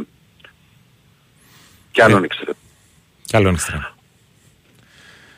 Λοιπόν, από εκεί πέρα, πριν προχωρήσουμε, ξέρεις, και όποια ερώτηση μπορεί να έχεις. Έχεις κάποια ερώτηση πάνω σε αυτά ή θες να προχωρήσεις? Για μεταγραφικά όχι τόσο, απλώς εκεί είναι το θέμα, ότι περισσότεροι οπαδοί του Ολυμπιακού ρωτούν το πότε περιμένουμε τους παίκτες να έρθουν, αλλά λίγο πολύ σε αυτό το πράγμα απάντησες για το πότε αναμένονται και ποιες άλλες είναι οι κρεμότητες για να κλείσουν κάποιες περιπτώσεις και να έρθουν οι επόμενοι. Θα κλείσουν, είναι εβδομάδα και αφήξεων και ανακοινώσεων και αφήξεων. Είναι δεδομένο, απλά είναι πολύ σημαντικό το μάτς με την Genk. Με την Genk είναι πάρα πολύ σημαντικό. Από εκεί και πέρα, από και εγώ πρέπει να πω δύο λόγια, αν και μπορώ να πληρώνω στο site του Sport FM και υπάρχουν οι θέσεις του Ολυμπιακού μετά τη συνάντηση που είχε και ο πρόεδρος του Ολυμπιακού Βαγγέλης Μαρτινέκης με τον πρωθυπουργό τον κύριο Μητσοτάκη και τον πρόεδρο του ΕΦΑ τον Τσέφεριν. Μίλησαν και δηλαδή οι θέσεις του Ολυμπιακού που επαναλαμβάνω υπάρχουν στο site του Sport FM γιατί είναι πάρα πολλές και φυσικά θα μπορεί να τις διαβάσει όποιος θέλει. Είναι ξεκάθαρο ότι τόνισε πολύ. Λένε από τον Ολυμπιακό, ξέρεις ότι το ζήτημα της βίας είναι ξεκάθαρα κοινωνικό φαινόμενο. Τονίζουν ότι ενώ υπάρχει εξοδοτικό τιμωρητικό πλαίσιο για τις ομάδες που πληρώνουν εκατομμύρια πρόστιμα και όλο αυτό το διάστημα, οι παραβάτες και δεν συλλαμβάνονται και δεν έχουν καμία κύρωση σε περίπτωση που συλληφθούν. Δηλαδή είναι αυστηρές, πολύ αυστηρές οι ποινές.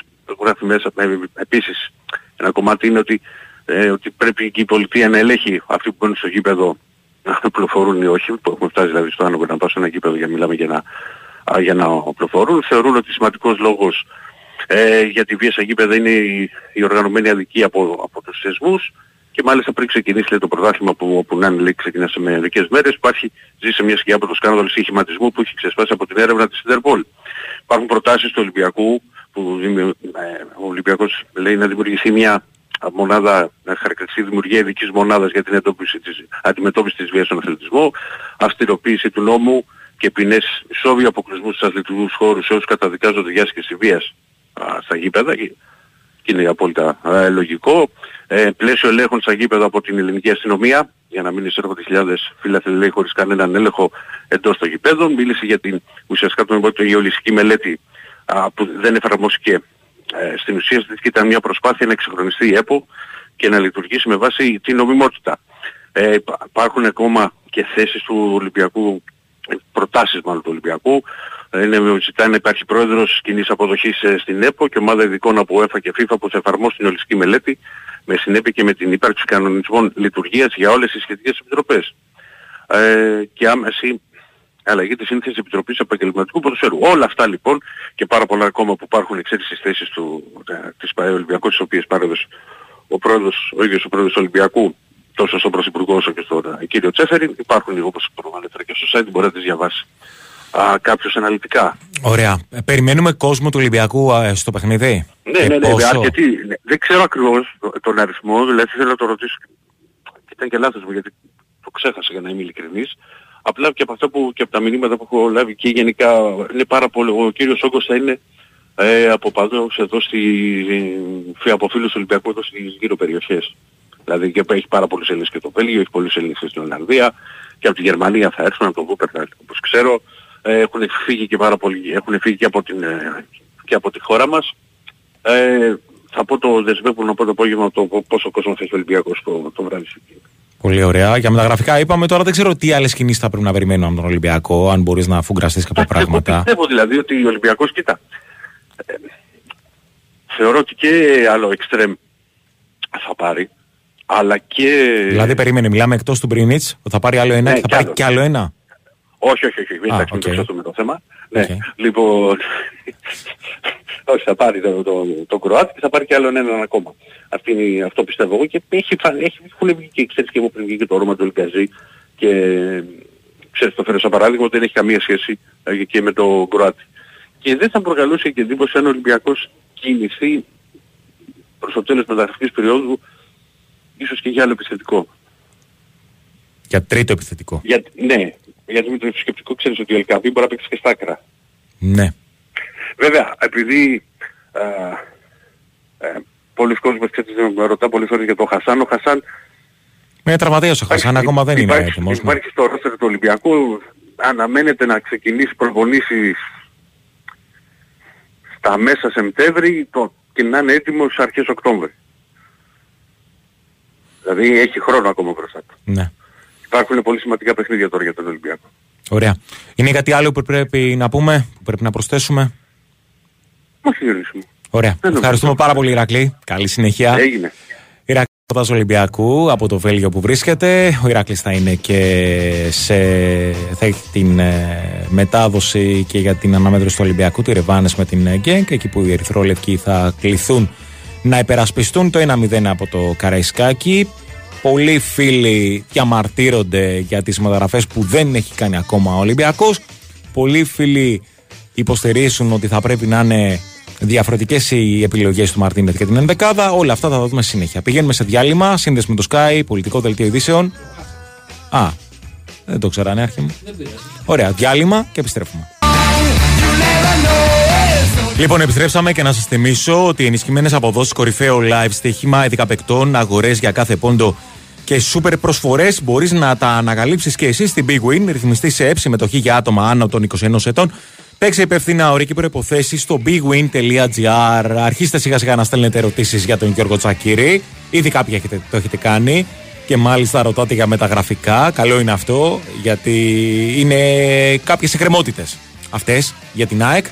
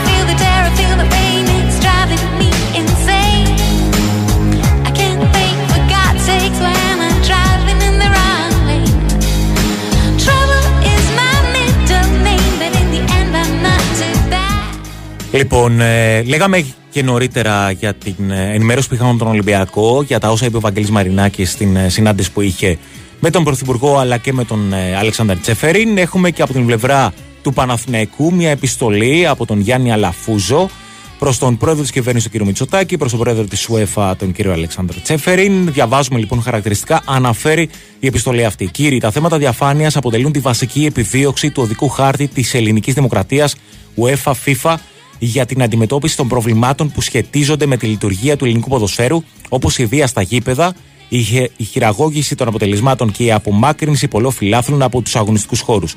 Η έλλειψη διαφάνειας έχει ως μοναδικό αποτέλεσμα την διαφθορά, η οποία τροφοδοτεί τη βία. Πηγαίνουμε. Πρώτο θέμα. Παρεμβάσεις που αφορούν την ΕΠΟ. Α. Εκλογική διαδικασία. Άμεση αλλαγή της εκλογικής διαδικασίας με τη διερεύνηση της εκλογικής βάσης με τρόπο ώστε το. Διεύρυνση της εκλογικής βάσης με τρόπο ώστε το σύνολο των εμπλεκομένων, επαγγελματικά και ερασιτεχνικά σωματεία, να αναλάβουν τις ευθύνες τους μέσα από μια διαδικασία ταυτόχρονης απευθείας εκλογής της ηγεσίας της Ομοσπονδίας. Σήμερα η εκλογή γίνεται ουσιαστικά από 55 ΕΠΣ που σίγουρα δεν εκπροσωπούν το επαγγελματικό ποδόσφαιρο, συνήθως όμως ούτε και το ερασιτεχνικό, αλλά διευκολύνει τον έλεγχο της ΕΠΟ από εξωθεσμικά συμφέροντα τα οποία διαμορφώνουν και χρησιμοποιούν τις κατά καιρούς συγκυριακές πλειοψηφίες. Αναβάθμιση Επιτροπής Επαγγελματικού Ποδοσφαίρου. Η ανάθεση από την ΕΠΟ όλων των αρμοδιοτήτων που αφορούν το επαγγελματικό ποδόσφαιρο στην Επιτροπή. Σήμερα η Επιτροπή αυτή, παρά τις αντίθετες κατευθύνσεις του οδικού χάρτη της ελληνικής δημοκρατίας, της UEFA και της FIFA, είναι υποβαθμισμένη με εισηγητικό μόνο ρόλο. Στο πλαίσιο αυτό θα πρέπει να υλοποιηθεί η πλήρης θεσμική και οργανωτική αναδιοργάνωση της Επιτροπής. Οικονομική διαφάνεια. Η δημοσιοποίηση αναλυτικού προϋπολογισμού και υπολογισμού της Ομοσπονδίας προς τους χρηματοδότες της και το ευρύτερο κοινό είναι απαραίτητη προϋπόθεση για την εύρυθμη λειτουργία της. Σήμερα, παρά τις επανειλημμένες οχλήσεις της Super League, που είναι ο βασικός χρηματοδότης της ΕΠΟ, δεν έχει παρασχεθεί κανένα στοιχείο ενισχύοντας την καχυποψία για κακοδιαχείριση και ατασταλίες. Επαγγελματική διαιτησία. Η νομοθετική ρύθμιση των θεμάτων που αφορούν την οργάνωση και τη λειτουργία της επαγγελματικής διαιτησίας σύμφωνα με τις υποδείξεις της ελληνικής δημοκρατίας, της UEFA και της FIFA, με την παράλληλη ανεξαρτητοποίησή της από την ΕΠΟ. Στο μεταξύ, χρονικό διάστημα να διατηρηθεί ο ορισμός διεθνών διαιτητών στα ντέρμπι του επαγγελματικού πρωταθλήματος που ισχύει από το 2018 με πολύ θετικά αποτελέσματα. Τέλος, προφανής είναι η υποχρέωση της πολιτείας για την προστασία των διαιτητών, Ελλήνων και ξένων από κακοποιά στοιχεία. Αθλητική δικαιοσύνη. Η κατοχήρωση της ουσιαστικής ανεξαρτησίας της αθλητικής δικαιοσύνης από την ΕΠΟ με τη μισθοδοσία των αθλητικών δικαστών από το Υπουργείο Δικαιοσύνης, με δαπάνες του επαγγελματικού ποδοσφαίρου, τη συνεδρίαση των αθλητικών δικαστηρίων στο χώρο του Εφετείου Αθηνών και όχι στα γραφεία της ΕΠΟ και την αύξηση των αποδοχών των αθλητικών δικαστών.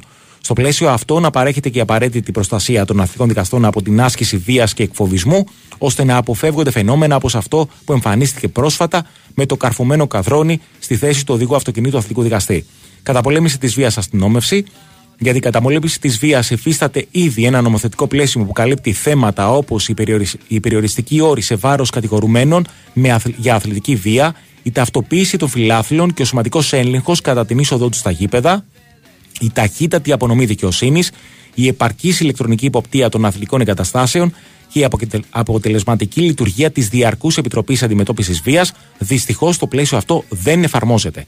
Ιδιαίτερα όσον αφορά την είσοδο των φιλάθλων στους αγωνιστικούς χώρους, ταυτοποίηση, σωματικός έλεγχος, η ευθύνη θα πρέπει να είναι αποκλειστικά της ελληνικής αστυνομίας. Είναι αυτονόητο ότι υπό τις σημερινές συνθήκες, μισό λεπτό γιατί κάνει και ένα refresh, η ευθύνη αυτή δεν μπορεί να μετατίθεται στις ΠΑΕ ή σε άλλες ιδιωτικές εταιρείες. Και τρίτο μέρος της επιστολής λοιπόν αυτής τους Γιάννη Αλαφούζου προς τον Πρωθυπουργό αλλά και στον κύριο Τσέφεριν, είναι η χειραγώγηση των αγώνων. Τέλος, είναι υποχρέωση της ελληνικής πολιτείας, της δικαιοσύνης, της αθλητικής δικαιοσύνης, η διαλεύκανση του πρόσφατου μεγάλου σκανδάλου της χειραγώγησης των αποτελεσμάτων αγώνων του ελληνικού επαγγελματικού ποδοσφαίρου. Σημειώνουμε ότι διαχρονικά η αθλητική δικαιοσύνη καθυστερεί και αποφεύγει με κάθε τρόπο την διερεύνηση των υποθέσεων αυτών, με εκτίμηση Ιωάννης Αλαφούζος.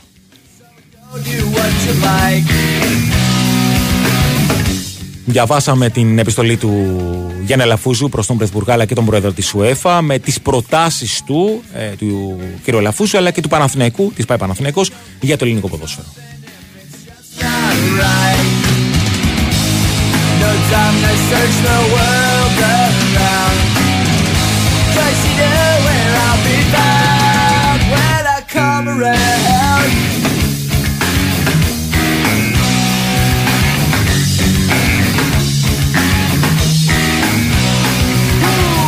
Όσα είχαμε να ασχοληθούμε, έχω ξεχάσει να αναφέρουμε και τι συμβαίνει στο παιχνίδι στον δεύτερο ημιτελικό του Μουντιάλ Γυναικών στο ποδόσφαιρο. Αυστραλία-Αγγλία, με το μάτς να είναι στο 41ο λεπτό και τις Αγγλίδες να προηγούνται πλέον με 1-0.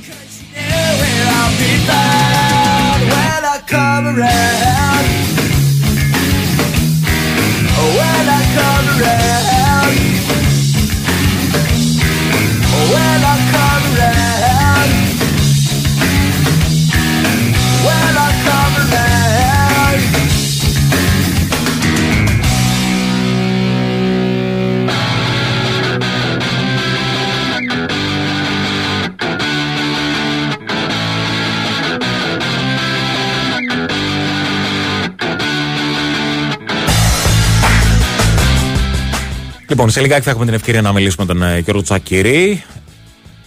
Πιθανότατα θα έχουμε και λογικά κάποια στιγμή αργότερα κάποια θέση και από την ΠΑΕ-ΑΕΚ για τα όσα είπε ο Δημήτρης Μελισσανίδης στην συνάντηση που είχε με τον Πρωθυπουργό αλλά και με τον Αλεξάνδερ Τσέφεριν.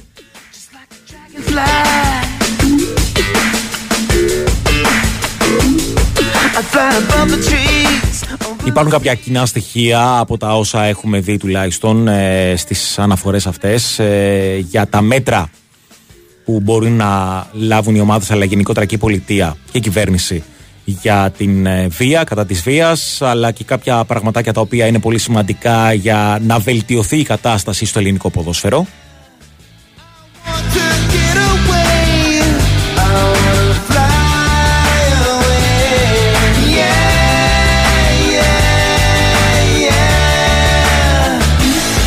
Υπενθυμίζω μια ένταση που μεταφέραμε νωρίτερα από την ιστοσελίδα, μπασκετική ιστοσελίδα, την.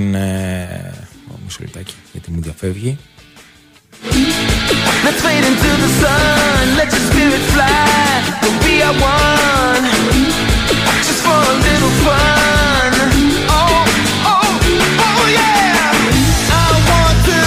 Λοιπόν, από το Eurohoops που κάνει λόγο ότι στην επικοινωνία που είχε ο Mike James με τη διοίκηση της Μονακό, αυτό που ήθελε ο Αμερικανός τελικά δεν θα είναι και το καλό, το θετικό, Κάτι το οποίο είχαμε σχέση και με τον Ολυμπιακό. Δηλαδή, η διοίκηση της Μονακό ξέκαψε τον Mike James ότι δεν υπάρχει θέμα να αποδεσμευτεί, να μείνει ελεύθερος και να πάει σε κάποια άλλη ομάδα. Κάτι το οποίο το είχε ζητήσει ο ίδιος πριν από λίγες ημέρες. Μάλιστα, του επισημάνθηκε ότι τον θεωρούν και το προπονητής τον θεωρεί αναπόσπαστο κομμάτι του ρόστερ και ότι το χρειάζεται πάρα πολύ.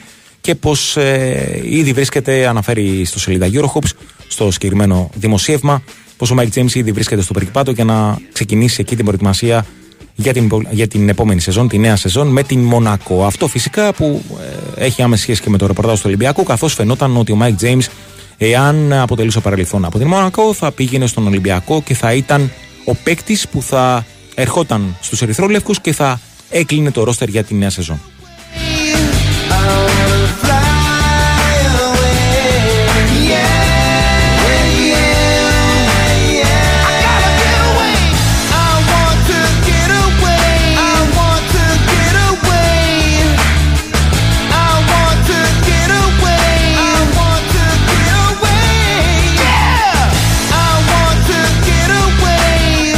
Και για να μπαίνουμε σιγά σιγά για το ρεπορτάζ της ΑΕΚ και για να μιλήσουμε με τον Γιώργο Τσακίρη, να σας μεταφέρω κάποιους ενδεικτικούς τίτλους από τα κροατικά μέσα ενημέρωσης, τα οποία φυσικά αναφέρονται στο χθεσινό παιχνίδι που είχε η ΑΕΚ στο Ζάγκρεμπ με την Ντίναμό, με την ΑΕΚ να παίρνει την πολύ μεγάλη νίκη απέναντι στην Ντίναμό και ουσιαστικά να κάνει ένα πολύ μεγάλο βήμα για την πρόκριση στα play-off του Champions League.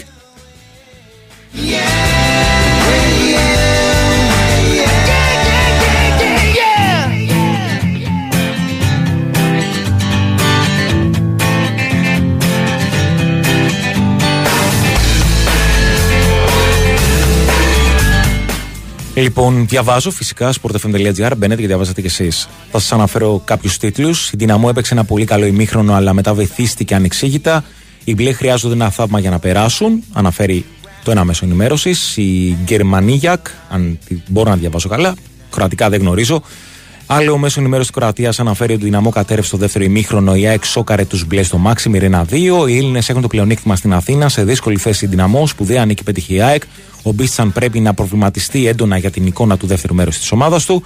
Σοκ στο Μάξιμιρ, αναφέρει άλλη ιστοσελίδα, άλλο μέσο ενημέρωσης κροατικό. Η ΑΕΚ σκοράρε στο τελευταίο λεπτό. Οι μπλε βρίσκονται σε εξαιρετικά δύσκολη κατάσταση.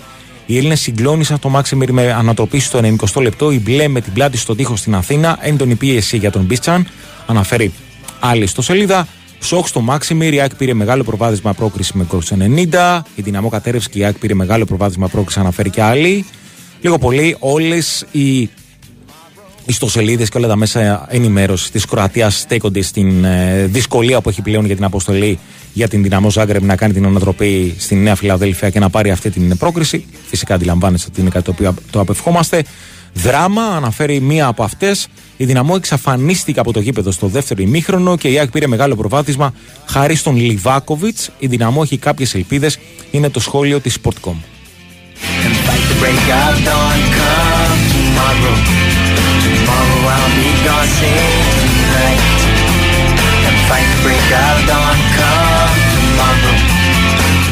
Στο Μουντιάλ Γυναικών είναι στο ημίχρονο πλέον το παιχνίδι της Αυστραλίας με την Αγγλία. Με την Αγγλία να βρίσκεται μπροστά στο σκορ με 1-0.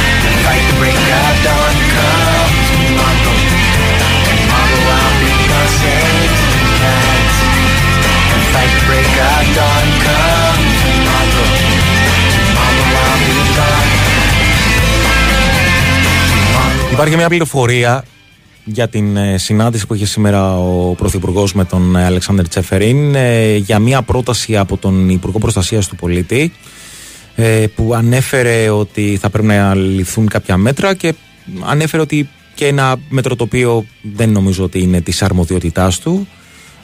Πρότεινε ότι θα πρέπει να φύγει η διαιτησία από την ΕΠΟ. Ήταν μία από τις προτάσεις του Υπουργού, που ήταν ο Υπουργός ο οποίος πριν γίνει η μεταβίβασή του και η ανάληψη της θέσης του Υπουργού Προστασίας του Πολίτη, ήταν Υπουργός στο Υπουργείο Αθλητισμού. Είπε λοιπόν αυτό το συγκεκριμένο πράγμα. Περιμένουμε να δούμε τι άλλο θα προκύψει από την συνάντηση που είχαμε σήμερα. Όλα αυτά όμως δεν έχουν καμία σχέση με την ΑΕΚ, γιατί η ΑΕΚ σήμερα πανηγυρίζει στο πλαίσιο που μπορεί βέβαια, αλλά νομίζω έχει λόγο πλέον. Γιώργο Τσακίριτς, δεν είναι? Έτσι είναι, έτσι είναι, έτσι. Να πάω να πω ότι αυτή η τοποθέτηση του κ. Οικονόμου αποδεικνύει γιατί είχαμε αυτή την τραγωδία στην Ελλάδα και την τραγική ανταπόκριση της ελληνικής αστυνομίας. Ναι. Καλό θα ήταν να μας πει κάποια άλλα πραγματάκια για να μας... Άλλα αντάλλα της Παρασκευής στο Γάλα ο άνθρωπος, από αυτή και μόνο την αναφορά του έπρεπε ο κ. Μητσοτάκης να του πει αποχωρείτε και απομακρύνεστε από το Υπουργείο του Πολίτη, δεν έχει καμία σχέση με το αντικείμενο. Αυτό. Αλλά είπαμε στην Ελλάδα δεν φταίει κανείς άλλος πλην του τροχονόμου. Τέλος πάντων, πάμε παρακάτω, τα έχουμε πει αυτά και έχω κουράσει. Πάμε παρακάτω. Πες μου, ποια είναι η στιγμή που κρατάς αυτό. Και αυτά, ρε παιδί μου, είναι και πως το Πρωθυπουργός να το πει, τι είναι αυτά που λες ψηλά, ας πούμε. Πολύ λαϊκά το λέω. Τι είναι αυτά που λες. Τι είναι αυτά που λες στη συνάντηση που... Τέλος πάντων. Τι κρατάς. Κοίταξε, σίγουρα επιβεβαιώθηκε, είναι άλλο να γίνεται στο χωριό όπως λέμε, στην ψιλοκόστανα τη λέμε την Ελλάδα και, και στους εγχώριους θεσμούς, και άλλο να το βλέψεις και στην Ευρώπη σε ένα τόσο υψηλής σημασίας και ουσίας παιχνίδι όπως ήταν αυτό με την Dynamo Zagreb και σε επίπεδο σημαντικότητας για την Ευρώπη αλλά και σε επίπεδο ιστορικής σημασίας μετά την δολοφονία του Μιχάλη. Είναι πολύ σημαντικό να βλέπεις ότι η ΑΕΚ όχι έχει διατηρήσει αλλά έχει απογειώσει το DNA και την οτροπία της νικήτριας ομάδας που έχει επιβάλει ο Ματίας Αλμέιδα με την άφηξή του στην Αθήνα την προηγούμενη σεζόν. Το διπλό που ήρθε με ανατροπή ήρθε με τέτοιο εμφατικό τρόπο που για μένα πρέπει και σωστά πανηγυρίστηκε εντός ορίων λόγω του πένθους από τους παίχτες ΑΕΚ και από τον προπονητή και από όλα τα μέλη της αποστολής. Μέχρι και τις 7 ώρα το απόγευμα μπορείς να το χαρίσεις και να το διασκεδάσεις. Αλλά στις 7 που είναι και η προπόνηση των κίτρινων μαύρων, γι' αυτό λέω σε 7 το απόγευμα σας πάτα, θα πρέπει όλοι να δουν ξανά το μάτς και να καταλάβουν γιατί δεν έχουν κλειδώσει από χθες την πρόκληση. Να πω εγώ για το κακό πρώτο ημίχρονο. Ναι, αλλά και για την αναποτελεσματικότητα στο δεύτερο εγώ θα πω. Εντάξει, βέβαια δεν παίζει μόνος σου, ο Λιβάκοβιτς ήταν εκπληκτικός χθες, πραγματικά εκπληκτικός. Αλλά αν ήταν λίγο πιο σωστή στην τελική προσπάθεια θα μπορούσε να έχει βάλει στο δεύτερο ημίχρονο τουλάχιστον, και το λέω minimum, βάσει το μάτς γιατί το έχω ξαναδεί, τουλάχιστον 3 γκολ ακόμη. Σε όλο το μάτς άλλα 3, συγγνώμη. Στο δεύτερο σίγουρα άλλα 2. Είχατε στο πρώτο μήχρονο με το Λιβάκη πρώτο... τη μοναδική της ευκαιρία. Ναι, ναι, ναι, ναι. Πολύ μεγάλη ευκαιρία. Αλλά είχε μεγαλύτερη του αγώνα, σε εκείνο το σημείο, έτσι, στο πρώτο μήχρονο εννοώ. Γιατί είναι τέταρτος, είναι παρεβάλλει μόνος του με το τέρμα από την εξαιρετική μεταβίβαση του Tsouber. Και στο δεύτερο έχει τη μία φάση πίσω από την άλλη από το 64 και μετά. Θα κάνει τη φάση αυτή η Dynamo Zagreb που απείλησε για τελευταία φορά στο 64 με εκείνη την κεφαλιά που βρήκε στο πάνω μέρος του οριζοντίου δοκαριού του Στάνκοβιτς. Και έπειτα στο 67 με το Σιντιμπέ που έγινε ένα φράγμα μες στην περιοχή και σωστά δεν δόθηκε πέναλτι αλλά παραδοθεί έμεσο. Με το κλέψιμο του Σιντιμπέ και τον γκολ που ακυρώθηκε σωστά από του Πινέδα, απειλή ΑΕΚ, με τον Λιβάη Γκαρσία τέτα από την κάθετη του Μάνταλου στο φάουλ που το πιέσε ο Λιβάκοβιτς. Με τον Άμραμπατ στο 88 βάζει τον γκολ στο 90 και έχει στο 93, στο 94 και στο 95 τρεις ευκαιρίες, τις δύο με τον Β που βγάζει απίστευτα ο Λιβάκοβιτς και τις δύο κεφαλιές να φτάσει και σε ένα τρίτο γκολ. Είναι κρίμα, θα έπρεπε να έχει βάλει και τρίτο γκολ η ΑΕΚ χθες. Δυστυχώς δεν της έκανε το χατήρι μπάλα και ο Λιβάκοβιτς βέβαια να σπουδαίος ματοφύλακας, γι' αυτό άλλωστε και είναι κοντά στο να πουληθεί στα 15 κοντά εκατομμύρια στην Αλμερία ή τέλος πάντων κάπου αλλού στο εξωτερικό, αυτό συζητάτε τώρα. Αυτό τα κρατάμε σίγουρα λοιπόν, την οτροπία νικητή, την ανταπόκριση, το γεγονός ότι στο πρώτο μόλις επίσημο παιχνίδι της ΑΕΚ και μετά από 16 μέρες που είχε να παίξει, γιατί δεν θυμάμαι ομάδα να έχει πάει να παίξει επίσημο μάτς χωρίς να έχει παιχνίδι πίσω τις 16 μέρες, ήταν τέτοια συγκυρία που την ΑΕΚ δεν της επέτρεψε να κάνει ένα φιλικό ενδιάμεσο όπως αντιλαμβάνεσαι με το πένθος. Ναι. Τέτοια ανταπόκριση δεν τη θυμάμαι. Αλλά είναι αυτό που λέγαμε όλο το προηγούμενο διάστημα, Διονύσιμο, ότι το μεγάλο όπλο της ΑΕΚ είναι ότι έχει διατηρήσει την ομοιογένειά της, το ρόστερ της. Αυτό έχει σίγουρα αναβαθμιστεί με τις προσθήκες που έχουν γίνει και δεν λέω μόνο το Pissaro που είδαμε χθες, αλλά και τους Λαμανάνα Ρόξον και αυτούς που θα τους δούμε και τον Πίγιο που θα τους δούμε αργότερα μέσα στη διάρκεια του ελληνικού πρωταθλήματος και κυπέλου. Και του Γαλανόπουλου που είναι, το έχουμε πει πολλές φορές, από πέρσι το λέγαμε, από τη στιγμή που επέστρεψε και μετά είναι μια πάρα πολύ σημαντική προσθήκη. Φέτος έχει κάνει και βασικό στάδιο προετοιμασίας και νομίζω ότι όσοι είδαν και χθες το μάτσα, από τη στιγμή που μπήκε και μετά ήταν ένας εκ των πρωταγωνιστών. Αλλά το πιο σημαντικό διατηρείται αυτό, το πόσο έξυπνος είναι αυτός ο άνθρωπος που λέγεται Ματίας Αλμέιδα, που δεν βλέπει ένα μάτς για να το δει, το παρακολουθεί, το διαβάζει και το δουλεύει. Για και χθες αυτό ένα-ένα και μετά, δεν πιστεύω ότι θα υπήρχε άλλος προπονητής που θα έβγαζε αυτούς που έβγαλε και θα έβαζε ένα ψευτοεξάρι, τον Κώστα Γαλανόπουλο, τον Μάνταλο, τον Πισάρο, τον Άμραμπατ και τον Αραούχο. Γιατί είναι ένα μήνυμα που στέλνεις και στην ομάδα μέσα, πάμε να πάρουμε το μάτσο. Ναι. Μην το διαχειριστείτε, δεν θέλω το χ, πάμε να το κερδίσουμε. Είμαστε ΑΕΚ.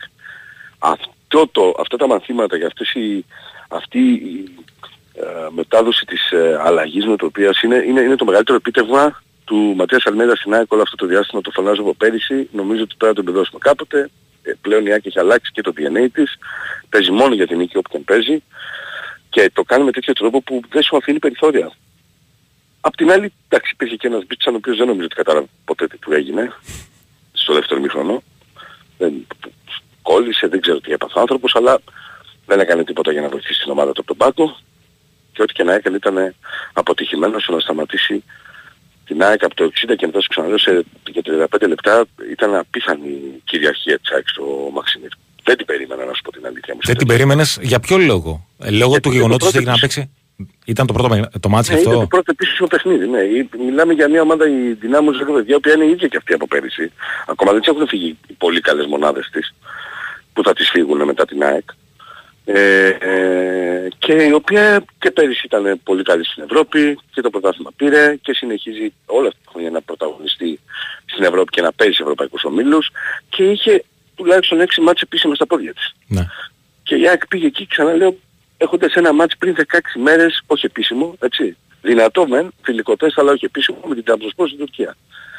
Δεν περίμενα ότι θα μπορέσει να το βρει η ΑΕΚ τόσο γρήγορα. Φοβόμουν ότι και το δεύτερο ημίχρονο θα κυλούσε όπως το πρώτο, με την ΑΕΚ να βγάζει μια αντίδραση, αλλά μέχρι εκεί. Ναι. Αυτό το πράγμα για 35 λεπτά, να την έχεις στο μισό κήπεδο τον αντίπαλο και να το σφυροκοπάς, δεν το περίμενα. Νομίζω ότι αυτό το πλεονέκτημα της ΑΕΚ και αν μπορώ να κάνω μια σύνδεση με τον Παναθηναϊκό, είναι το πλεονέκτημα και του Παναθηναϊκού και κάποιων ελληνικών ομάδων, κυρίως αυτών των δύο που έχουμε δει μέχρι τώρα να αγωνίζονται σε αυτό το επίπεδο, ότι έχουν προπονητές που γνωρίζουν τις ομάδες τους και το υλικό τους και έχουν ξεκάθαρα μεταφέρει τις φιλοσοφίες τους στους παίκτες τους. Οπότε λοιπόν από τη μία Παναθηναϊκός. Και το ομοιογένεια, δηλαδή ναι. Και ο Παναθηναϊκός δεν έχει αλλάξει τεραλά το ρόστερ του. Και ξεριστεί, ποιο είναι το θέμα.